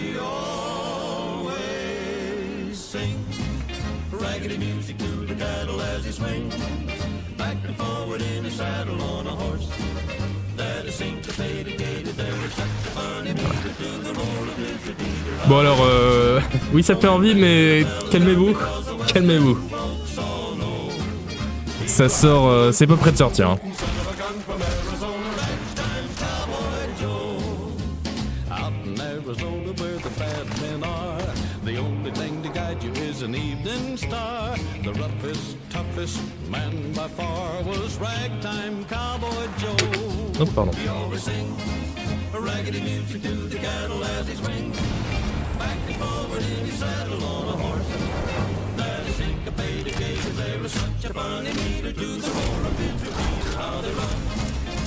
Ouais, ça s'appelle Fallout 4. Fallout 4 New Vegas. Et euh, alors l'équipe bosse toujours dessus, je pense, mais euh, c'est pas prêt de sortir. Je sais plus ce qu'il y a sur leur chaîne. Ouais, ils ont sorti une, vidéo il y a deux semaines, mais sinon, euh, qui est juste une vidéo sur une arme. Mais sinon, la dernière est datée d'il y a deux ans. Donc autant dire que ça. C'est pas pour tout de suite. Hein Euh, pardon, attendez, j'ai- raté un truc. euh, voilà. Est-ce que c'est le degré de liberté alloué au joueur qui détermine la qualité d'un RPG Bah, on va en parler juste après, justement, dans la définition d'un RPG. Et d'un côté, oui, parce que le degré de liberté alloué au joueur, c'est extrêmement important dans un jeu de rôle. Et d'un côté, non, parce qu'il y a plein de jeux de rôle où on a peu de liberté sur, sur certains points. Par exemple, The Witcher 3, on a très peu de liberté sur qui on incarne. Voilà, on est coincé dans la peau de, Geralt. Et euh, donc, euh, bah, on pourrait dire que c'est pas le jeu où on est le plus libre euh, de la Terre. Pourtant, c'est un très bon CRPG. Disco Elysium, on fait les niveaux dans l'ordre. On va voilà, il y a une toute petite carte et on l'a fait voilà dans, l'ordre que le jeu a décidé, qui sera toujours le même quel que soit le, le perso qu'on joue. Donc pas pas top niveau liberté aussi. Enfin voilà, donc je sais pas si on peut prendre ça comme seul critère. Mais bref, du coup, euh, voilà, Fallout 4 New Vegas, bah, si ça sort un jour, on sera très content euh, d'y jouer, parce que le moteur de Fallout 4 il est quand même beaucoup plus beau que celui de New Vegas. Euh, mais c'est pas pour tout de suite. Sinon, on va enchaîner avec le troisième jeu sur 5, le troisième des meilleurs CRPG à jouer aujourd'hui, hein, que je recommande. Euh, alors celui-là, ça va pas être une surprise pour grand monde, je pense, mais tout de même, euh, c'est pas forcément connu de beaucoup de gens.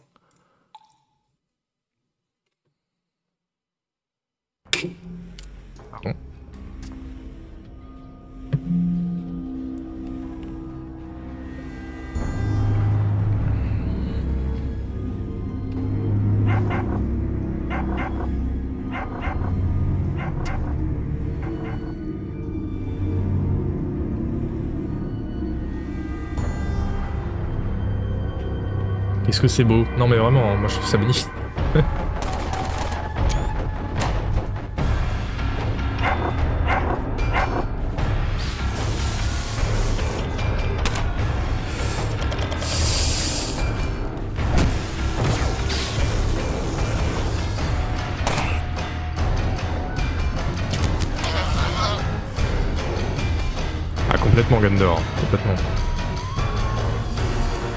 côté Fatalis, bah dans le côté immersive sim peut-être, hein, au final.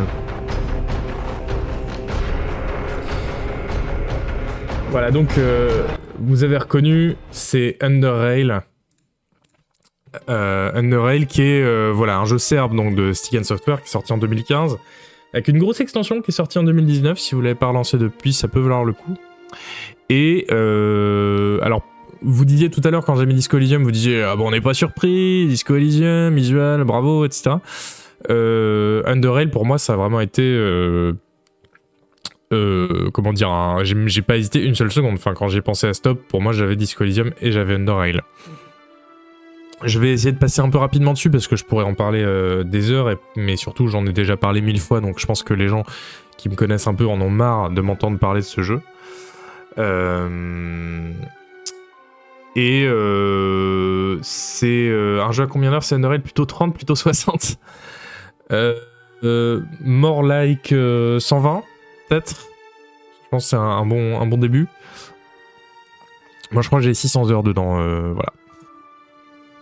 Donc c'est en fait c'est un bah je pense que c'est mon jeu de rôle préféré tout simplement. C'est un jeu de rôle isométrique qui a vraiment tout à mon avis.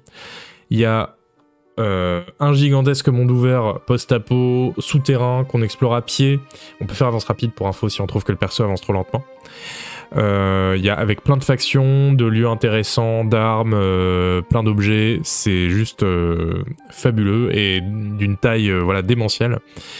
Euh, Il y a une feuille de perso qui est hyper fournie avec plein de compétences, de la magie. euh, donc euh, la magie là, c'est les pouvoirs psy dans le jeu, mais c'est juste le meilleur jeu de rôle. Enfin, on peut jouer le meilleur perso magicien de tout le jeu de rôle. Euh, c'est assez bluffant parce que on croit avoir joué des sorciers euh, dans pas mal de jeux de rôle et en fait après on joue Underrail et on se rend compte que bah, c'est trop bien de, et, avant on joue des sorciers nuls.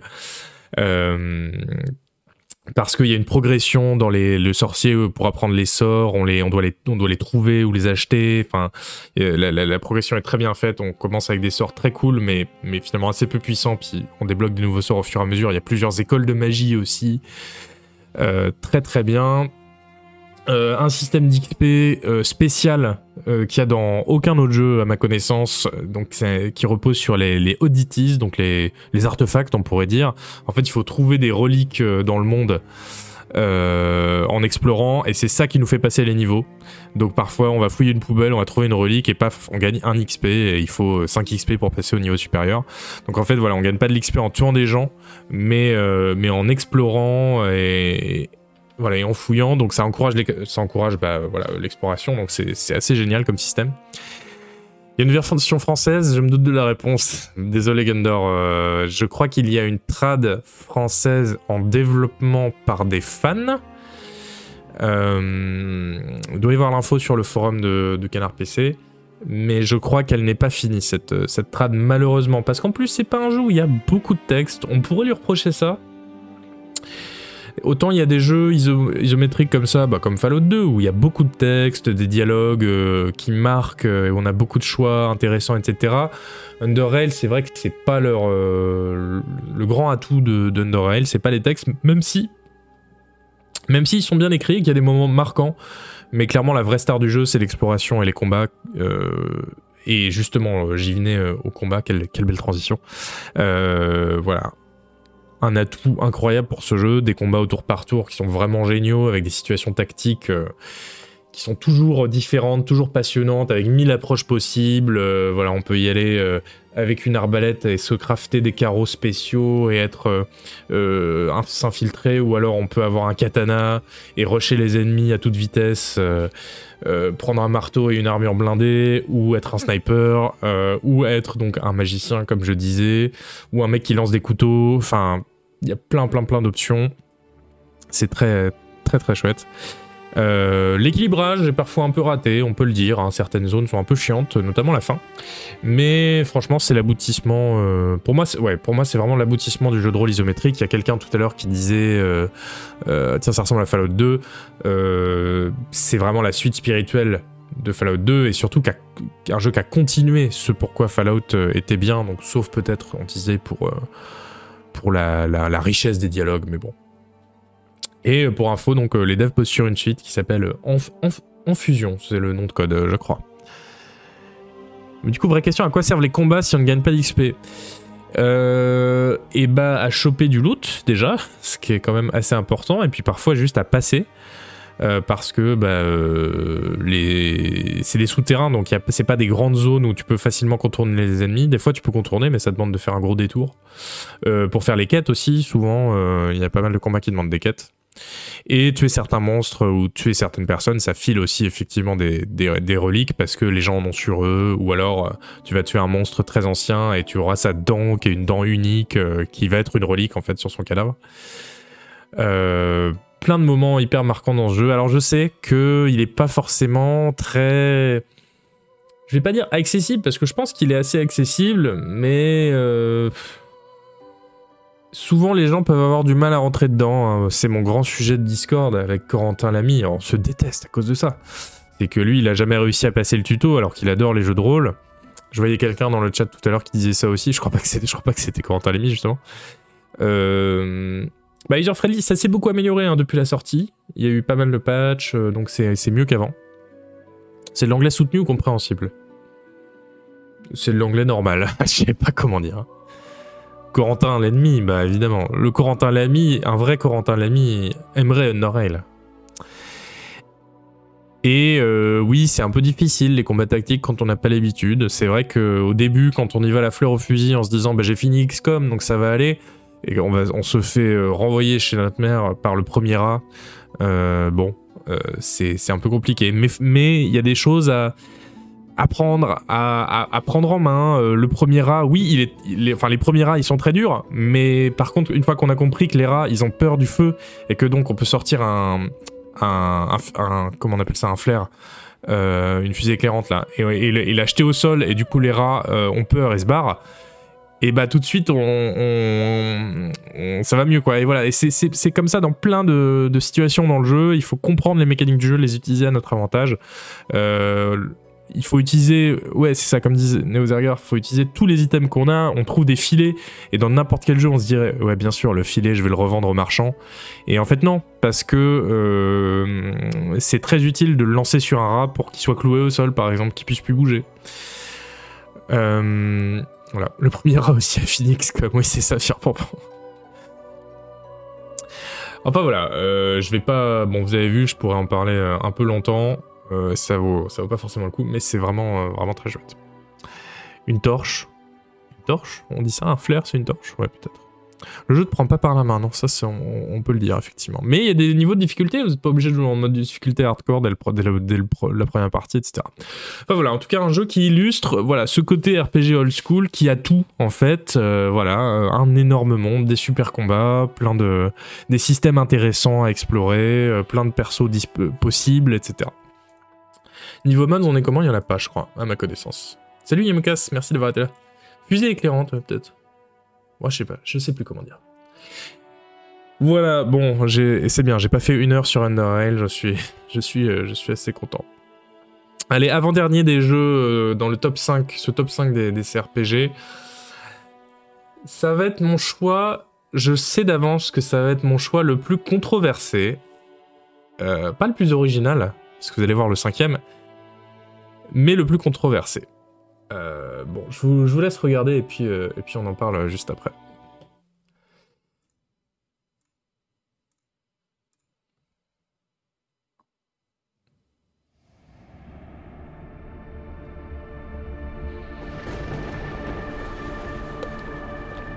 Ça y est, ça y est, je dois rendre ma carte d'amateur de jeu de rôle.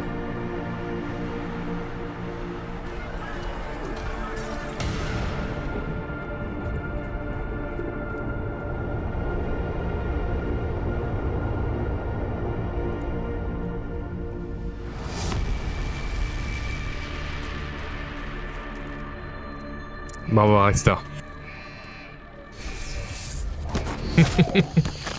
Ça commence à se plaindre. Where is this leading me? Là, les gens qui écoutent le podcast sont tout de suite reconnus. What have I become? I never asked for this.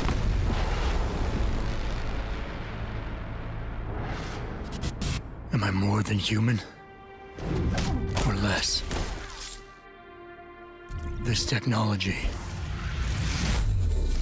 this strength, the temptation to misuse it is hard to resist. ouais, c'est clivant un peu hein, dans le chat. Une insulte à Deus Ex.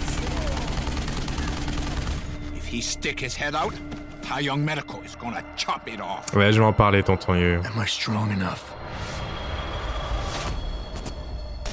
to stay human? Allez, on se fait encore 15 secondes pour le plaisir. Be careful, Adam. Because everybody lies.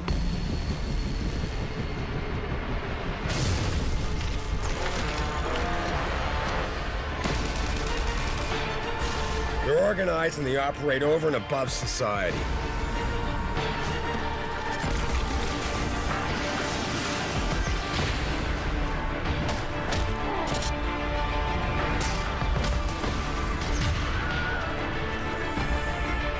Oui, Prey 2017, aussi un très bon choix, Scarou. Hein.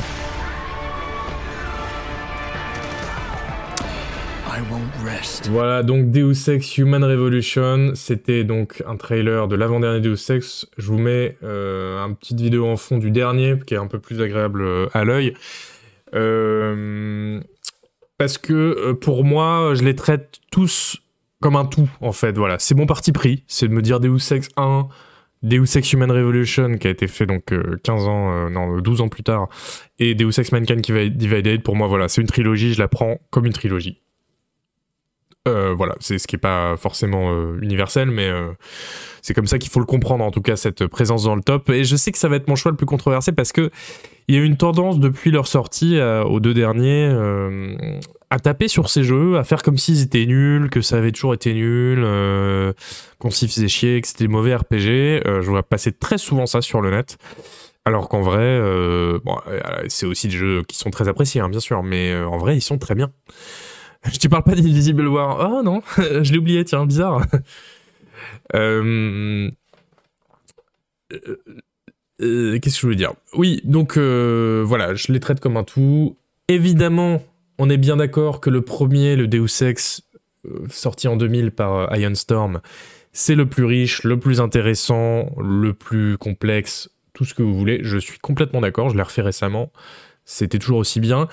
Mais aujourd'hui, c'est vrai que on joue quand même au nouveau euh, quand même plus facilement. Et c'est donc c'est eux que je vais montrer et que je vais recommander. Bon, ça c'est un parti pris. Moi j'aime pas trop les tops de jeux qui te disent euh, ah ouais euh, ah, le meilleur c'est tel truc de 86 euh, ah non mais vas-y cours y jouer c'est une dinguerie et en fait un joueur de maintenant tient 5 secondes sur le jeu s'il arrive à le lancer. Voilà, non moi je préfère faire des, des tops qui sont un peu plus voilà qui sont pour le jour d'aujourd'hui quoi. Mais euh, ceci dit, euh, vous pouvez quand même jouer euh, au premier Deus Ex, qui, est, qui est fascinant. Si vous le faites, installez le mode GMDX, j'en ai parlé dans Canard PC, c'est quatre lettres, GMDX, un mode qui, résout plein de trucs, qui change plein de trucs, etc. Qui enfin, qui, qui, qui l'améliore améliore vraiment le jeu.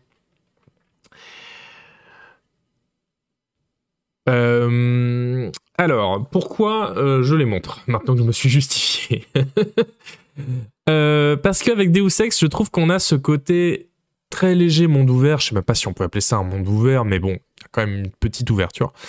Euh, et, euh, et cette immersion avec la vue à la première personne, de la SF à tendance cyberpunk, ce qui est quand même assez rare dans les jeux de rôle qui sont vraiment dominés dans une écrasante majorité par le, le médiéval fantastique. Et surtout, on a euh, un monde entrebâillé, voilà, c'est ça plutôt qu'un monde ouvert. C'est une très belle trouvaille, j'aime beaucoup euh, Jacques Dao. Euh, on a surtout comme caractéristique que je voulais mettre en avant une, immersive, une immersive sim. Voilà. Alors les immersive sim, c'est une catégorie de jeu qui a été inventée en 92 par le studio Looking Glass, qui a fait Ultima Underworld et plus tard qui a fait Sif, qui a fait System Shock, euh, oui, ça. Plus tard, ça a été. Euh, non, mais attendez, est-ce que c'était Looking Glass Oh, j'ai un doute tout d'un coup. Mais bref, plus tard, les, les Immersive Sims, ça a été repris par Stalker, par Prey, tout ça, ce sont des Immersive Sims qui sont des jeux qui, pour résumer, consistent à donner aux joueurs plein de mécaniques, de systèmes, euh, d'outils, et après de laisser le joueur se débrouiller pour les utiliser comme il veut. Euh, ce qui ressemble un peu à ce qu'on disait tout à l'heure dans Divinity Original Sin avec les éléments qui sont là et qu'on combine peut-être pour faire des choses ou pas euh, pour gagner les combats, bah ça ce serait un peu à rapprocher, mais juste cet aspect-là d'une immersive sim. Donc voilà, on a souvent un monde qui est simulé de façon assez précise et le joueur va euh, pouvoir bah, mettre du sable dans cet engrenage bien huilé pour pouvoir s'infiltrer, accomplir ses objectifs, etc. Euh, Ouais, Control Alt Ego qui est sorti euh, l'an dernier, je crois, qui est, pareil, une immersive sim très récente, euh, graphiquement un peu en dessous des Deus Ex quand même, on peut le dire. Euh, donc voilà, donc dans Deus Ex, on a un large choix d'implants, donc qui sont des, voilà, des, augmentations dans le jeu, on appelle ça, des prothèses, qui nous permettent de construire des persos qui sont assez différents, d'avoir des outils pour influer, bah, par exemple, soit sur le réseau de caméras de surveillance, euh, sur le déplacement d'objets, euh, le déplacement physique d'objets pour pouvoir les escalader et s'infiltrer, sur le piratage d'ordi, sur le fait de, de devenir invisible ou de lancer des trucs ou de au contraire la jouer bourrin euh, avec des augmentations un peu voilà de, de, combat. donc c'est assez intéressant pour ça. les niveaux, en plus, dans les immersive sims, en général, ils essaient de simuler un peu les niveaux de façon logique et de d'intégrer dans les niveaux tout ce qui ferait ce niveau dans le monde réel, donc c'est-à-dire euh, il y a des toilettes, euh, etc., et des conduits de ventilation, et ce qui donne des un level design euh, assez immersif et dans lequel justement on peut se, on peut se servir de tous ces trucs-là, toutes ces pièces en plus une pièce en plus, pour bah, se faire un, itinéraire alternatif, etc. Ça, c'est très très visible dans Prey notamment, qui était très impressionnant pour ça, où toute la station spatiale dans laquelle se déroule le jeu était modélisée jusque dans les plus infimes salles de bain. Euh, et où euh, bah, à chaque fois il y avait des choses à looter, des choses à découvrir, des chemins à ouvrir, un mur à défoncer pour pouvoir passer, parce qu'on a vu sur la carte que c'était de l'autre côté de telle euh, salle de serveur, enfin voilà. Alors, ça, après tout ce que je viens de dire là, ça fait pas forcément consensus dans, enfin, dans le sens où il y a des gens qui ne classent pas les immersive sims parmi les jeux de rôle parce que ce sont pas forcément des jeux qui brillent par euh, leur liberté de choix, notamment par leur dialogue, etc. Euh, en tout cas, c'est pas ça qui est au cœur des immersive sims, c'est vrai. Euh, mais moi, je pense qu'il faut pas oublier que quand on parle de choix et conséquences pour le jeu de rôle, donc vous savez, c'est un peu cette, ce, ce critère canonique pour trouver qu'est-ce qu'est un jeu de rôle, c'est est-ce qu'il y a des choix et des conséquences, même s'il y en a dans tous les jeux maintenant, c'est un peu compliqué. Mais il faut pas oublier que ça c'est pas euh, circonscrit au, dialogue, ça, ça, ça vaut aussi pour le gameplay. Euh, c'est-à-dire une situation tactique, et on en revient aussi par exemple à Underrail, une situation tactique où on te dit bah là il y a tel obstacle, tel ennemi, et bah débrouille-toi.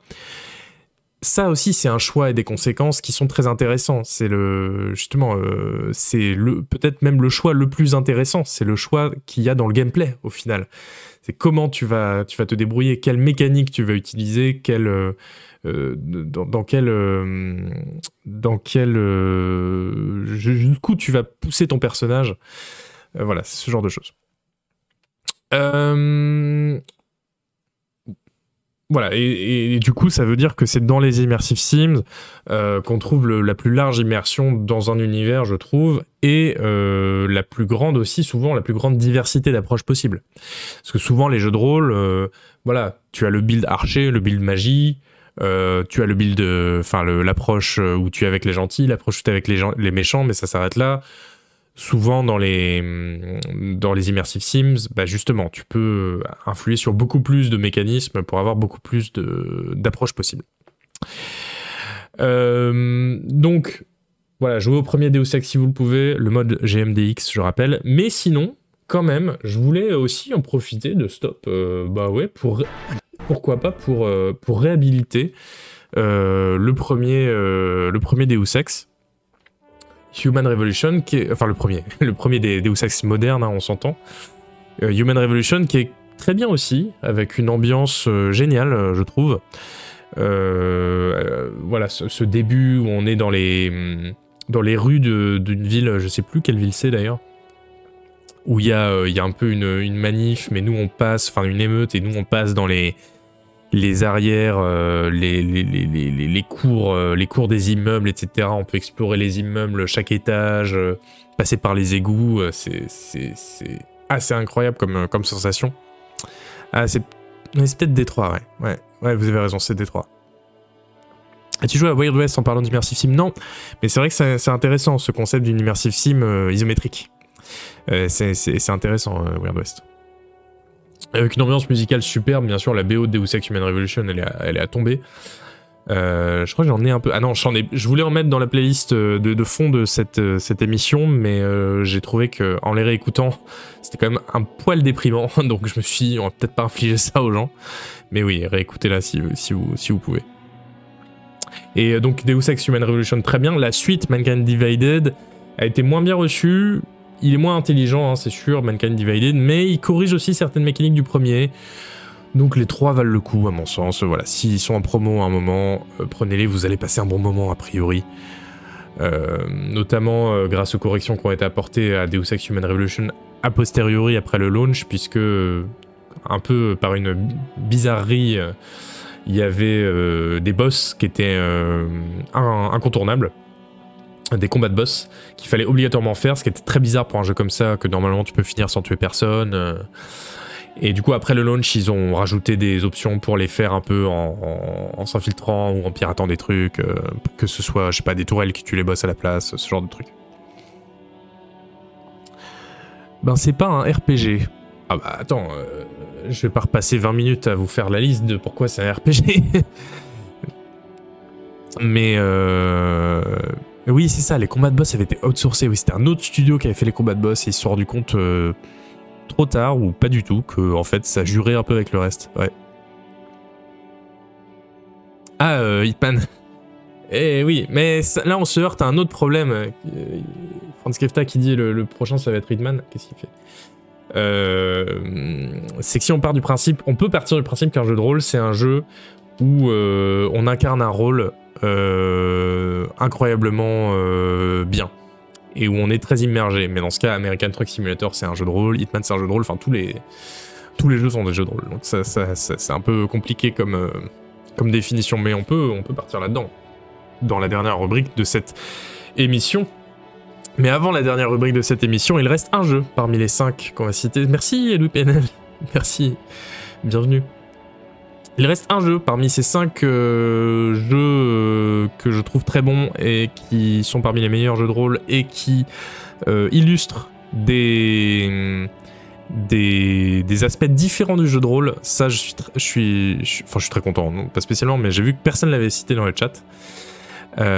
C'est peut-être un peu surprenant, mais pour moi, enfin vous allez voir, ça fait quand on y réfléchit, ça fait vraiment beaucoup de sens de, l'inclure. Je vous propose de regarder ce que c'est.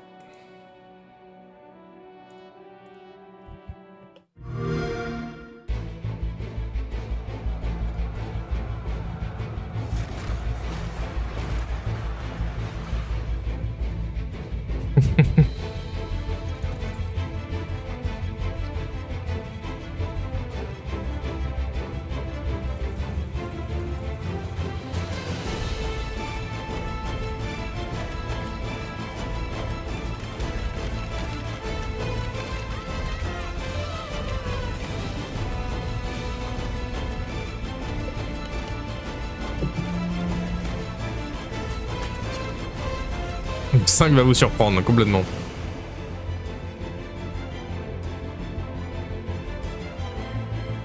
Oui, Gundor, absolument.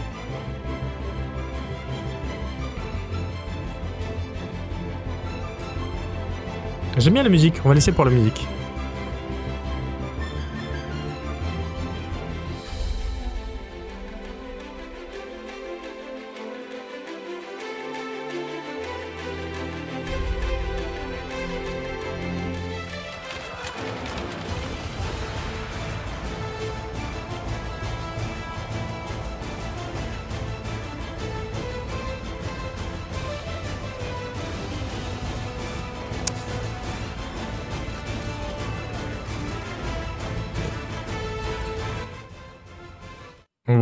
C'était Mountain Blade 2 Bannerlord.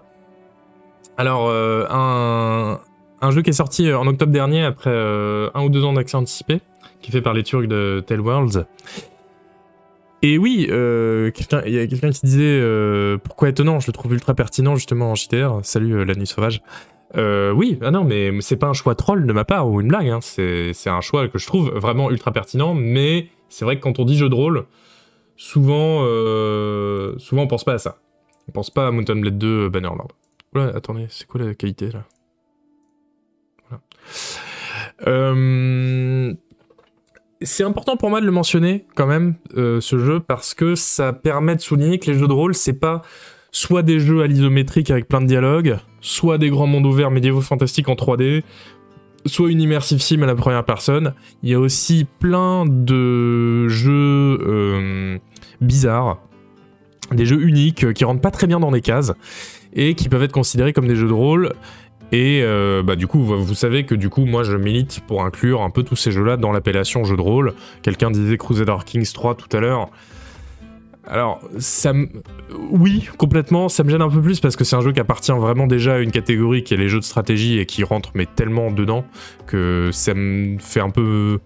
Ça me gêne un peu de le- de l'en sortir pour dire non, c'est un jeu de rôle. Il peut être les deux hein, en même temps, euh, pourquoi pas.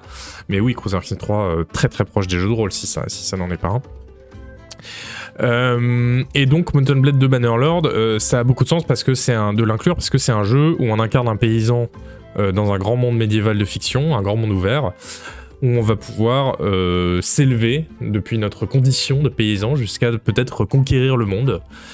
Euh, le, destin d'Alexandre.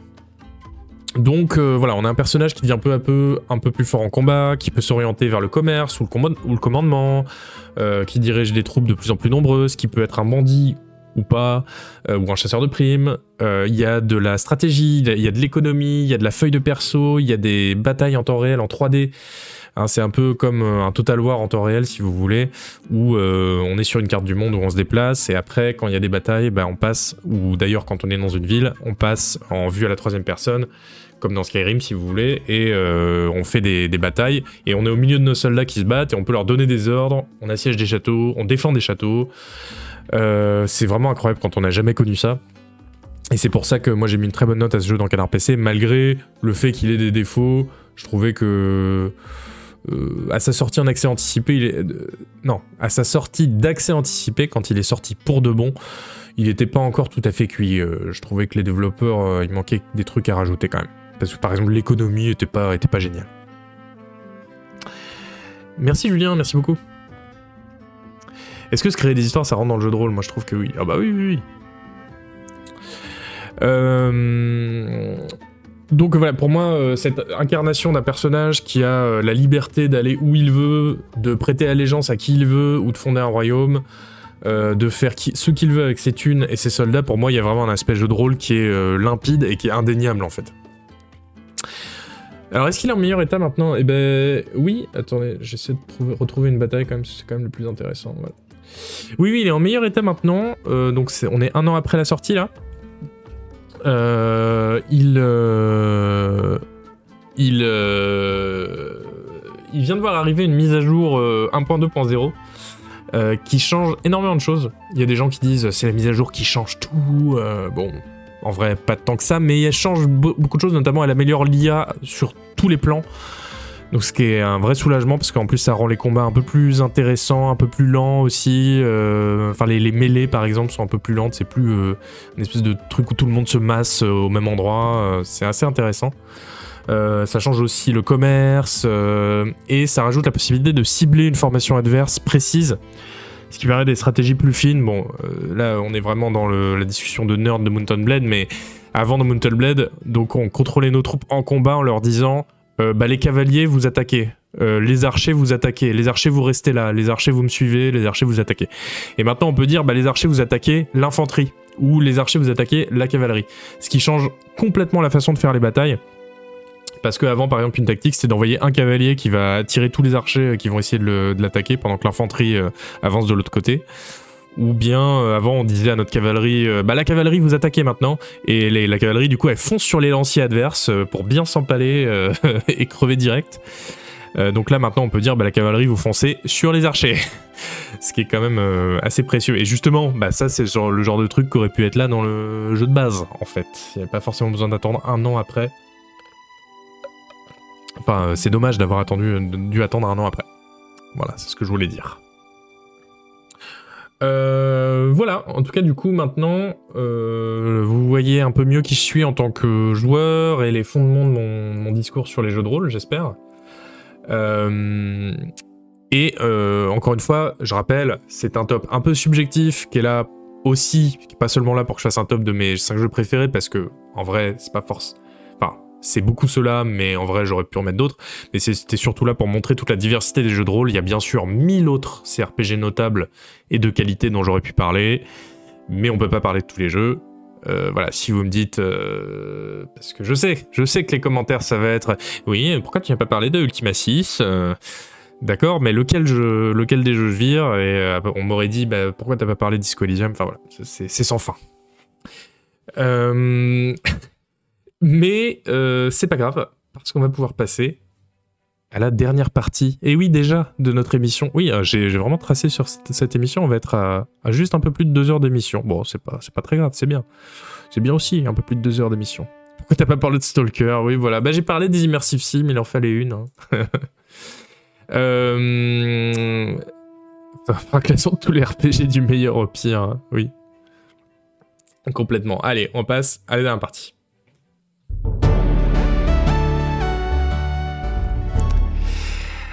Alors, au fait, c'est quoi un jeu de rôle finalement Hein? C'est une bonne question ça. Parce que voilà, comme c'est la première émission qu'on fait, je me suis dit que ça valait le coup pour finir de se, de se repencher un peu sur la définition d'un jeu de rôle et d'essayer surtout d'en créer une. Et je vais vous expliquer pourquoi, vous allez voir, euh, ça tombe sous le sens. Euh, en fond, petite parenthèse, en fond, je vous mets les, les vidéos Tiny, euh, Tiny Skyrim, Tiny The Witcher 3, etc. de Fleur Deck. c'est quelqu'un qui fait des super belles vidéos de jeu avec une caméra à l'isométrique, j'en avais déjà parlé. je vous file le lien de sa chaîne. elle est où? Elle est là. Hop. Voilà. vous allez voir sur YouTube, Fleur D, F-L-U-R-D-E-H. Il a tellement peu de vues, alors que c'est tellement génial ce qu'il fait. Voilà, donc euh, en gros, hein, il prend Skyrim et il met une petite, vue, une petite caméra penchée, quasiment euh, isométrique, mais un peu plus penchée, avec un effet de flou, et ça fait comme des mini dioramas. C'est trop trop mignon. Il fait ça avec plein de jeux, vous pouvez aller voir. J'aurais pu mettre Elden Ring aussi, mais je me suis dit que ça allait spoiler. Euh, voilà, allez voir ses vidéos, c'est un régal.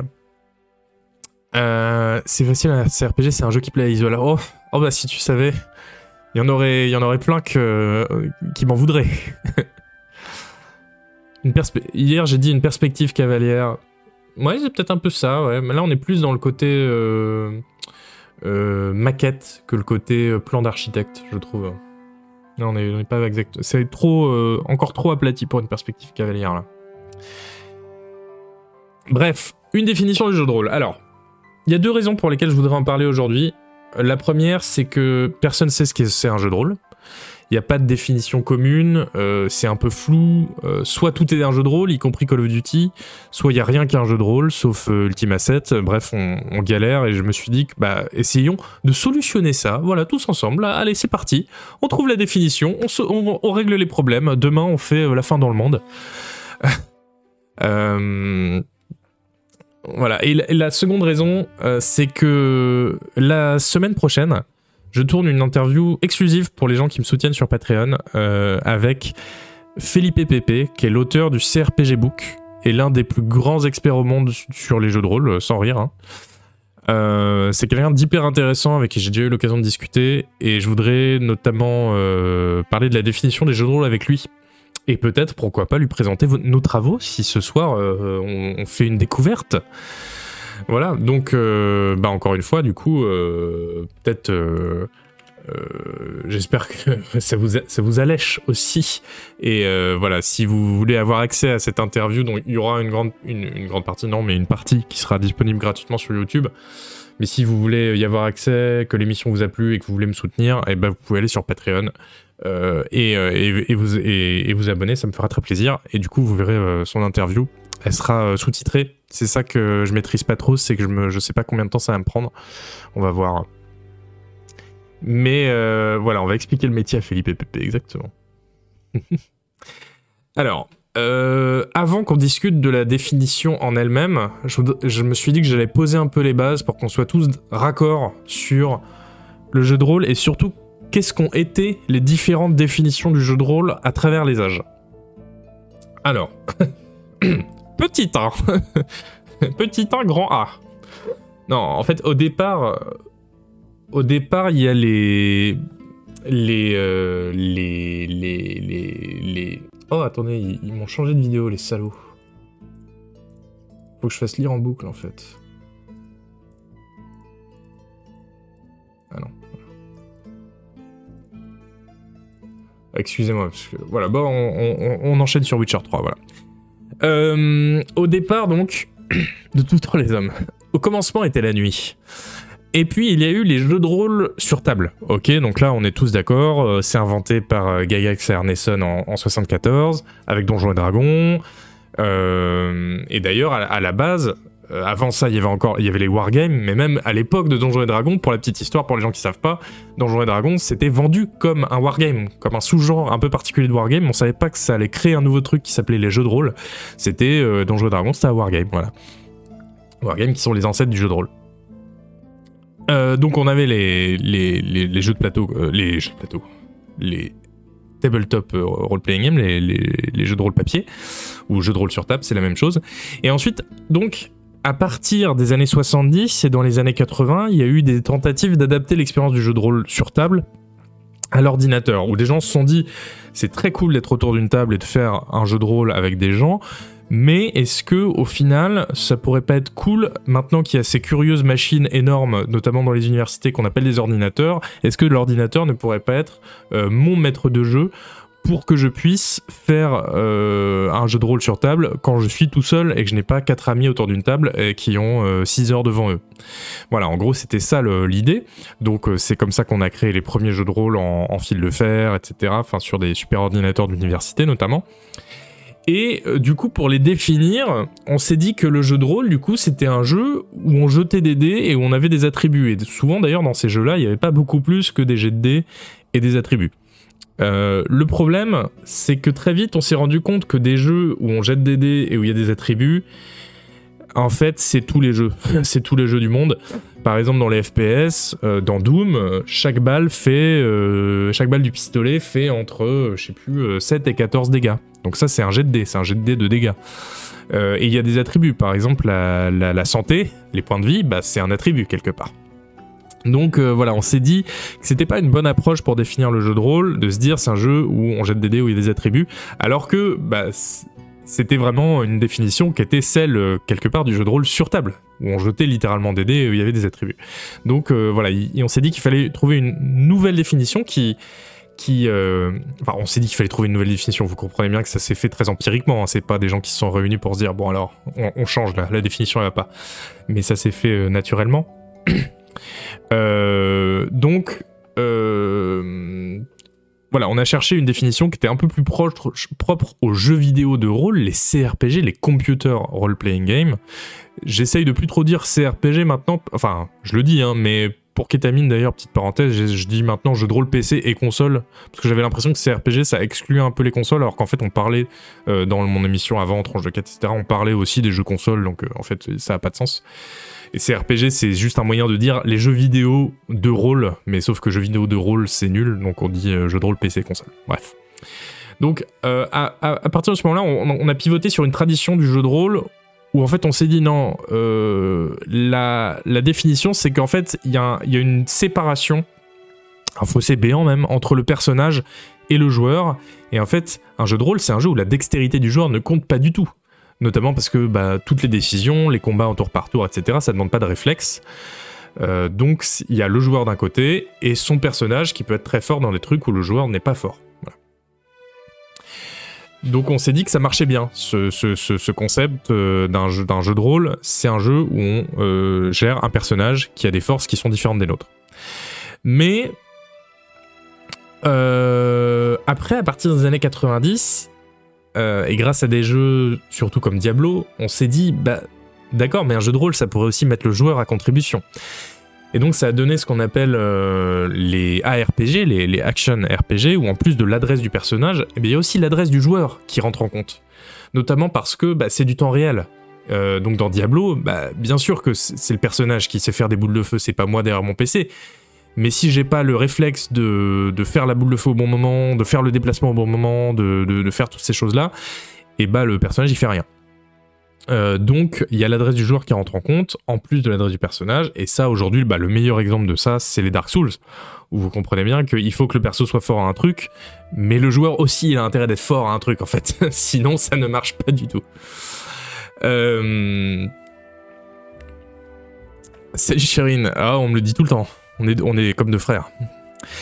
Euh, et puis après ces années-là, euh, pour le coup, là, on est complètement sorti de ces définitions-là. Ça a un peu explosé, parce, notamment euh, à cause des Canadiens de, Bioware, qui, grâce au jeu, grâce au jeu desquels, oula, je suis pas sûr de ma phrase, mais grâce au jeu desquels, on s'est rendu compte que bah, juste l'histoire, les romances, les personnages, en fait, les dialogues, etc., ça fait en soi un très bon jeu de rôle.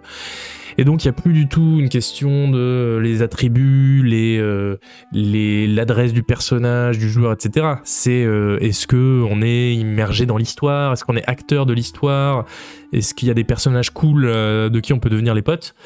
Et voilà, donc on est vraiment plus du tout dans l'ordre de la compétence du joueur, etc. On est vraiment juste dans l'immersion dans une histoire. ça c'est notamment grâce à BioWare. Et euh, voilà, donc on en était là, on ne savait plus, euh, bon je romance, hein, on ne savait plus quoi faire euh, quand euh, on, au milieu des années 2000, il y a un ancien développeur de Fallout Tactics qui s'appelle euh, Gareth, Gareth Davis qui a inventé le terme choix et conséquences. Et ça, j'en ai parlé déjà un peu plus tôt. Euh, c'est un, un terme qui, qui est un peu le terme qui fait consensus maintenant dans le milieu du jeu de rôle. C'est trop cool, on dirait qu'on se réunit derrière des portes, euh, des portes avec un mot de passe et tout. Euh, C'est-à-dire, un jeu de rôle, c'est un jeu où on fait des choix et où on ces choix ont des, ont des conséquences. Alors, c'est une définition qui fait plutôt consensus, mais elle est imparfaite.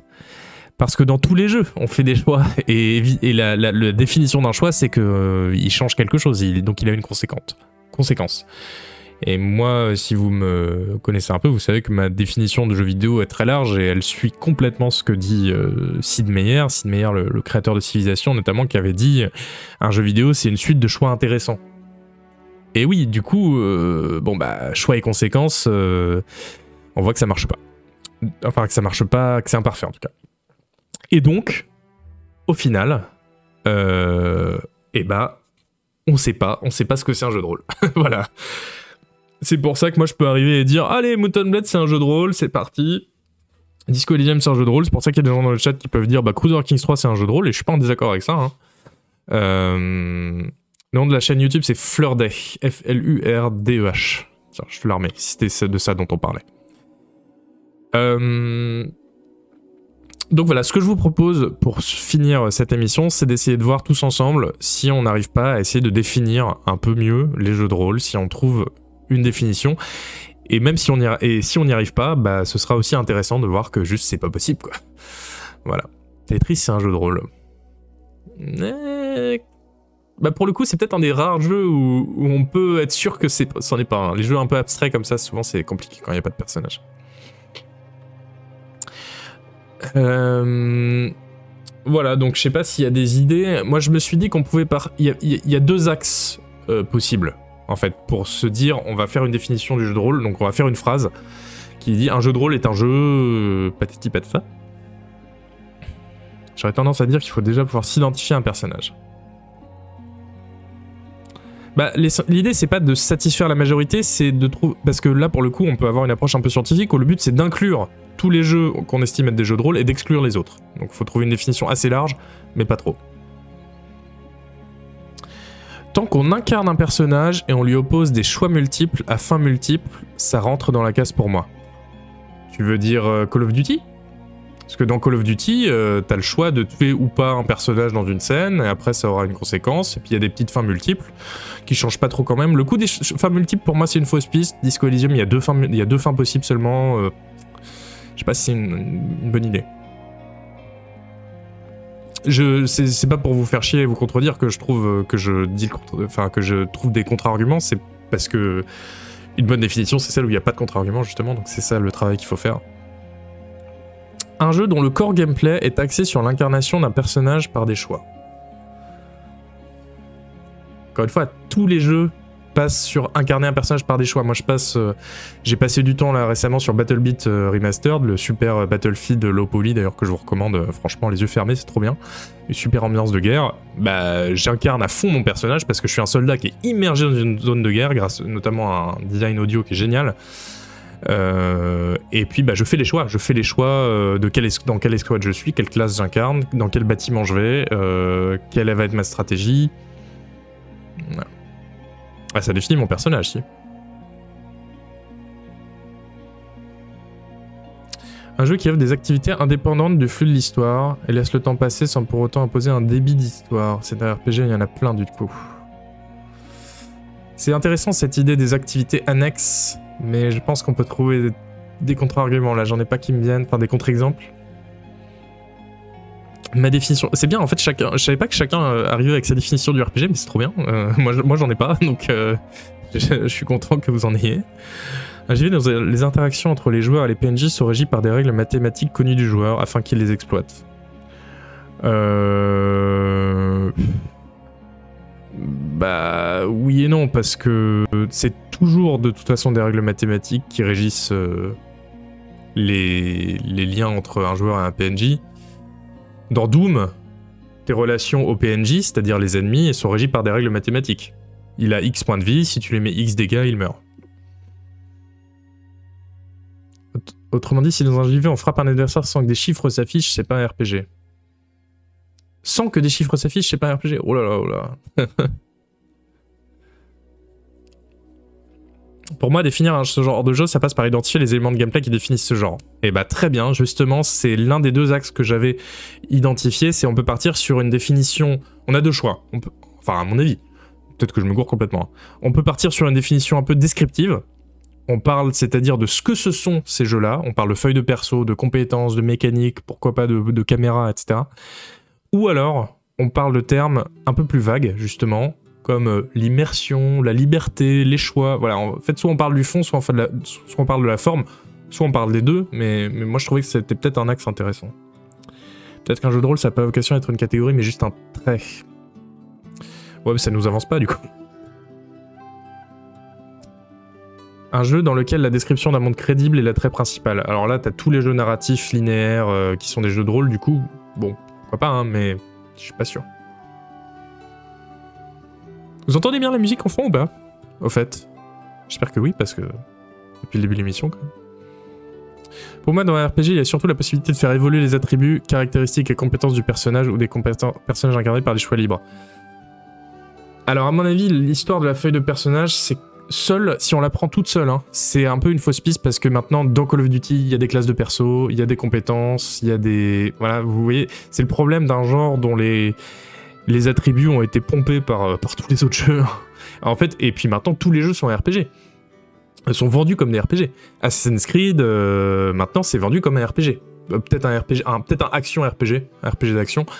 Mais en tout cas, ils disent, bah oui, c'est un RPG. Regardez, il y a une classe de perso, il y a des compétences, il y a, un arbre de compétences. Ce qui me gêne, parce que non, Assassin's Creed, c'est pas un RPG pour moi.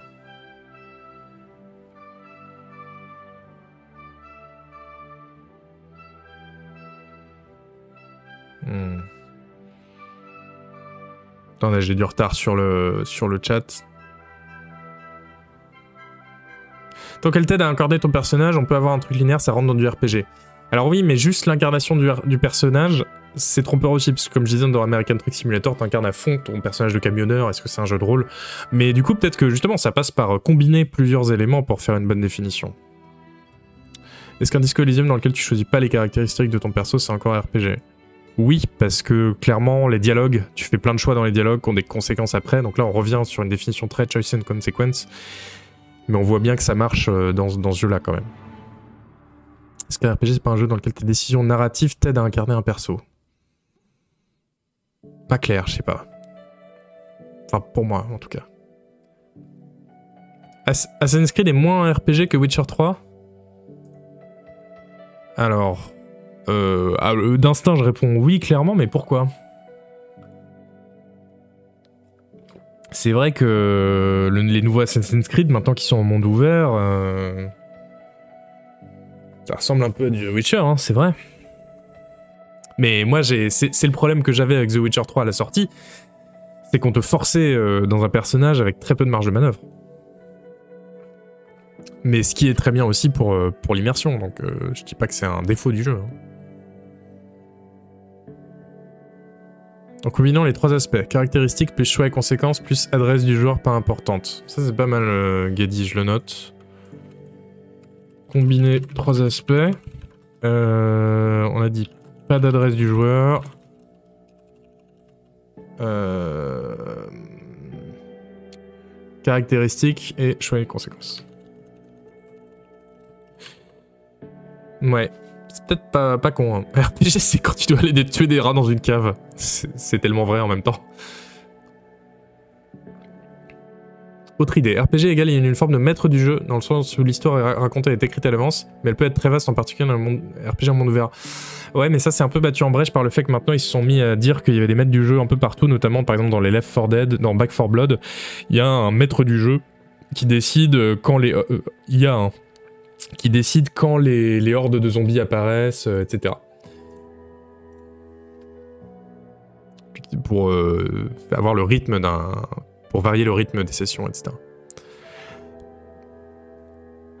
Bah après, si on dit pas d'adresse du joueur, ça veut dire que les Dark Souls sont pas du tout des jeux de rôle. Qu'est-ce que vous en pensez? Moi, je trouve ça un peu raide de les exclure. Après, euh...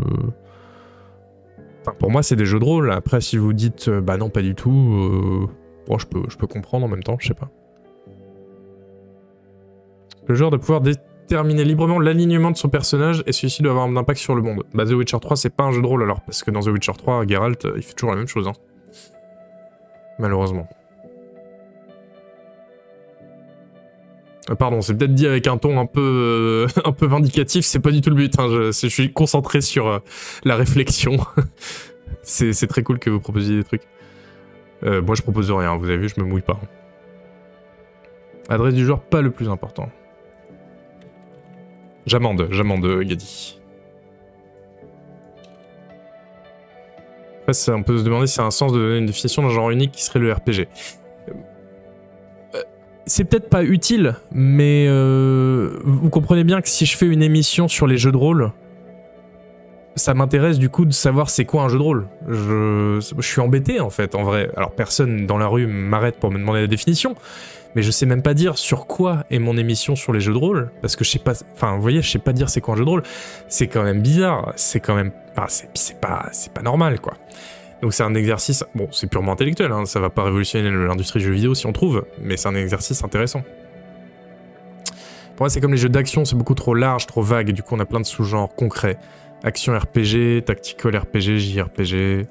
Ouais, je le, je le note.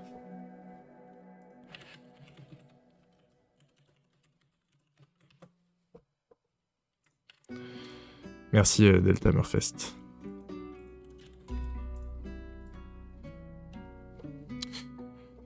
Oui, The Witcher, c'est pas un jeu de rôle pour moi. Ah ouais, mais c'est rude là. hein. Ah, il a un impact sur le monde, euh, J'ai pas dit le contraire, c'est juste qu'il il choisit pas lequel.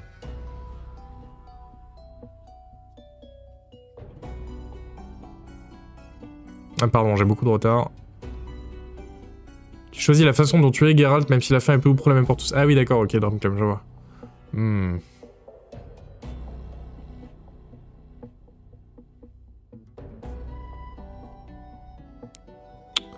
Ce serait plus pertinent de donner plusieurs définitions de plusieurs genres de RPG distincts. Hmm. Si on veut recentrer, je dirais choix et conséquences sur le monde qui t'entoure, le reste c'est du gras. Ouais, mais du coup les STR sont des jeux de rôle, parce que dans StarCraft j'épuise les ressources du monde, euh, donc euh, ça a un impact, j'ai choisi de les épuiser à cet endroit-là. Enfin, je pense qu'il y a pas mal de contre-exemples.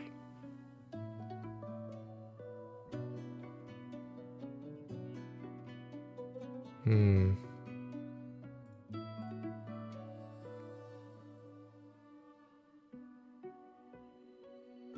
Tales of the Tentacle est un jeu très drôle, sinon. Oui. C'est vrai que c'est peut-être plus simple de partir sur les jeux de rôle, c'est les jeux où il y a de l'humour. Pour moi, Rimworld est autant un RPG. Mais on peut être autant un RPG que. que. ah, que Bannerlord, c'est ça, j'ai perdu. Euh, alors peut-être que du coup, il faut partir sur l'idée qu'il y a quand même un personnage. Parce que pour moi, Rimworld, c'est pas un jeu de rôle justement parce qu'il y a plein de personnages. S'il y avait qu'un seul personnage, et qu'il s'agissait pas du tout de gérer euh, plusieurs personnages, du coup, on incarnerait vraiment quelqu'un. Et là, là, pourquoi pas On pourrait dire que c'est peut-être un jeu de rôle. Il doit y en avoir hein, des jeux à la Rimworld où on incarne un seul perso, euh, bah, un survival en vue du dessus. euh, J'en ai pas en tête, mais.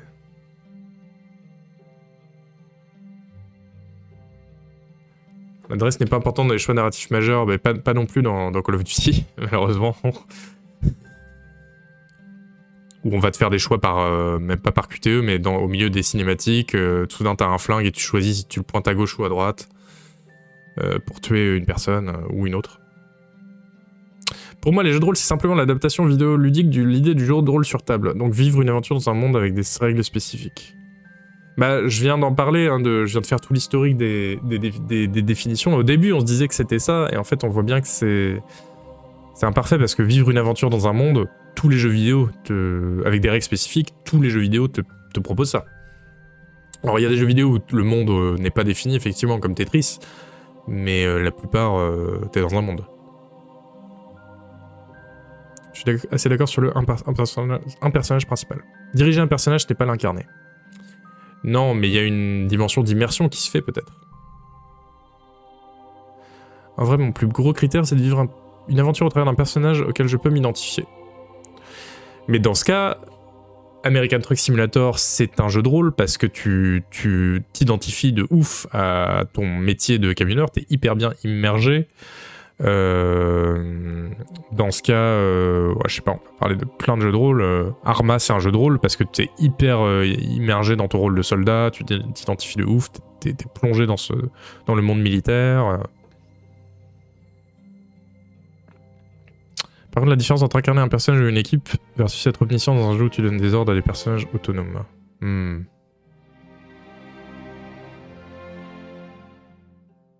Ah désolé, moi j'aime bien, euh, j'avoue, moi j'adore, euh, euh, comment dire, me prendre la tête sur des micro trucs, donc moi j'adore cette discussion, mais si vous en pouvez plus, je suis désolé, on va pas, ça va pas durer une demi-heure de plus, je vous rassure. On n'a pas beaucoup parlé des quêtes pour identifier un GDR, c'est vrai. C'est vrai. Mais parce que une quête, c'est un objectif. Et finalement, est-ce qu'il n'y en a pas dans plein de... Dans plein de jeux, des objectifs? Parce que tout, tout n'est pas une quête, au final. Ouais, chercher la petite tête. Ouais, j'aime bien. RPG, c'est vite dans une société. Bon, en tout cas... Euh, alors, attendez. Du coup, j'arrête de vous lire, j'essaie de de partir de ce que vous m'avez dit. Alors soit on part sur des sous-genres, et là ça règle le problème, parce qu'effectivement chaque sous-genre on va réussir à le définir assez précisément, et après on dit bah le jeu de rôle c'est tous ces sous-genres-là. Bon, c'est une, possibilité, c'est un, bon moyen de contourner le truc, Delta Hammerfest. Euh, bien joué. Soit comme disait Gadi, on essaie de, faire plusieurs trucs, donc on dit l'adresse du joueur n'est pas le plus important, il y a des caractéristiques, euh, je vais mettre slash... Euh, feuille de perso, et des choix et des conséquences. Et je pense que c'est pas mal cette idée d'avoir plusieurs termes pour... pour, euh, pour avoir une définition un peu plus précise. Oui, j'ai compris, Wanner, t'inquiète. Le problème, c'est surtout que le JDR a tellement infusé partout que ça devient compliqué de déterminer ce qui en est un stricto, stricto sensu. Bah ouais, c'est ce que je disais tout à l'heure, ça a tellement été piqué par tout le monde. Malheureusement... Euh.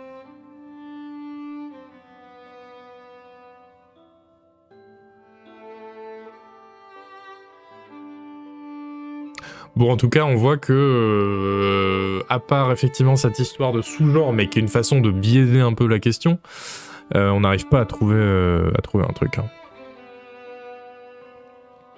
Et si on part sur ce qu'a dit Gadi euh, avec un jeu où l'adresse du joueur n'est pas cruciale, donc ça c'est bien, ça nous permet d'éliminer bah, Call of Duty, où il y a des caractéristiques et des feuilles de perso. Mais après, un Disco Elysium sans caractéristiques et feuilles de perso, est-ce que ce serait encore un jeu de rôle? Ou est-ce que ce serait peut-être plutôt un jeu narratif? Bon, la frontière entre les deux est peut-être un peu le flou. Et des choix et des conséquences, ça paraît bien quand même comme, euh, comme définition.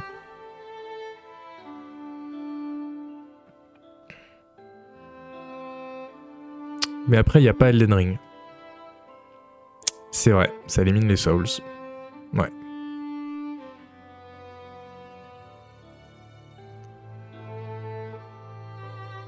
Au revoir Diablo. Bah pour moi les hack and slash c'est... Oh, ça me va, ça me va si on enlève les hack and slash. Peut-être pas les Souls mais les hack and slash.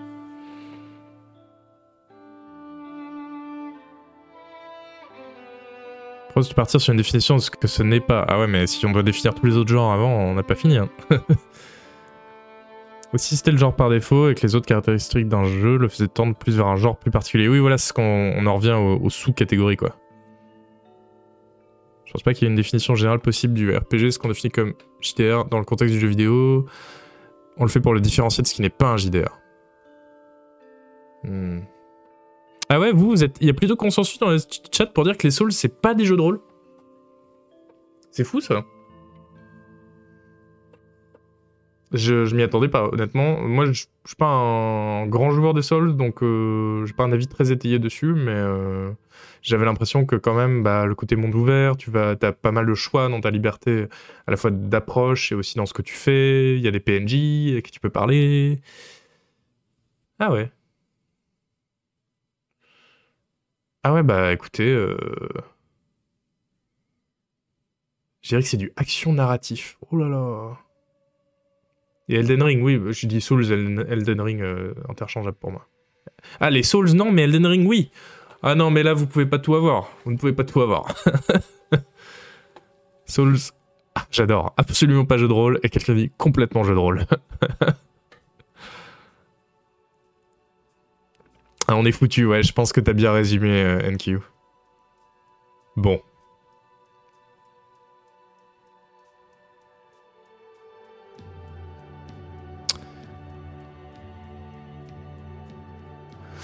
Oui, ah bah de toute façon ça nous ramène, c'est vrai que ça nous ramène un peu aux, questions qui traversent la communauté des jeux de rôle sur table. J'en parle un peu de temps en temps, pas trop parce que je veux que ça reste une émission sur le jeu de rôle vidéo, le jeu vidéo de rôle.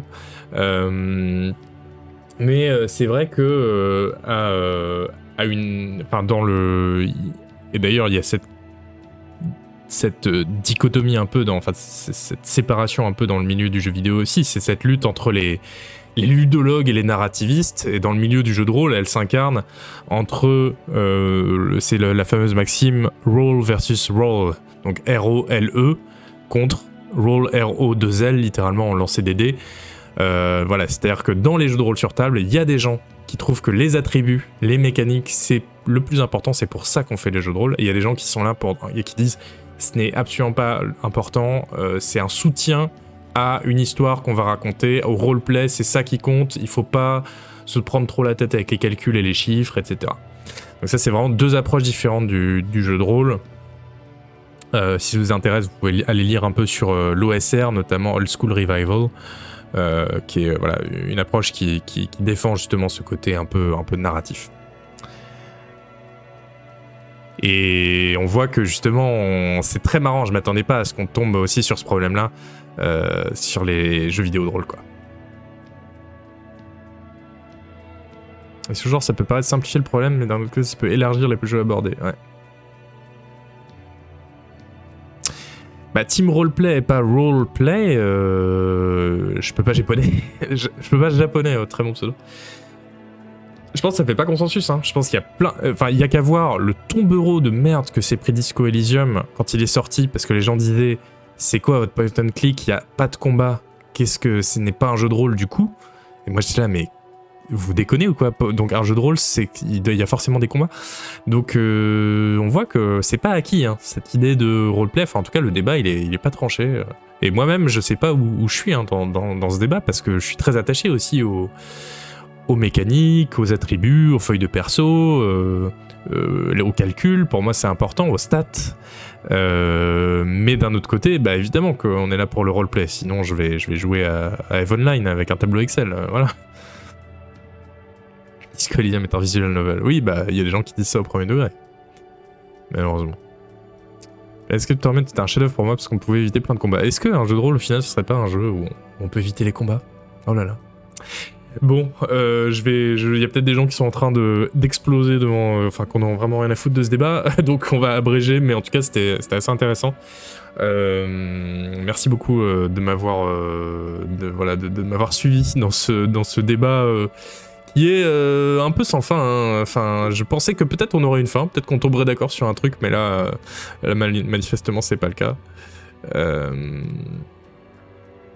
On est parti loin, hein. mais c'est super intéressant. Non mais j'adore. Bah, si vous lisez, si vous voyez ça sur, euh, YouTube, n'hésitez pas à, donner votre opinion en commentaire. Hein.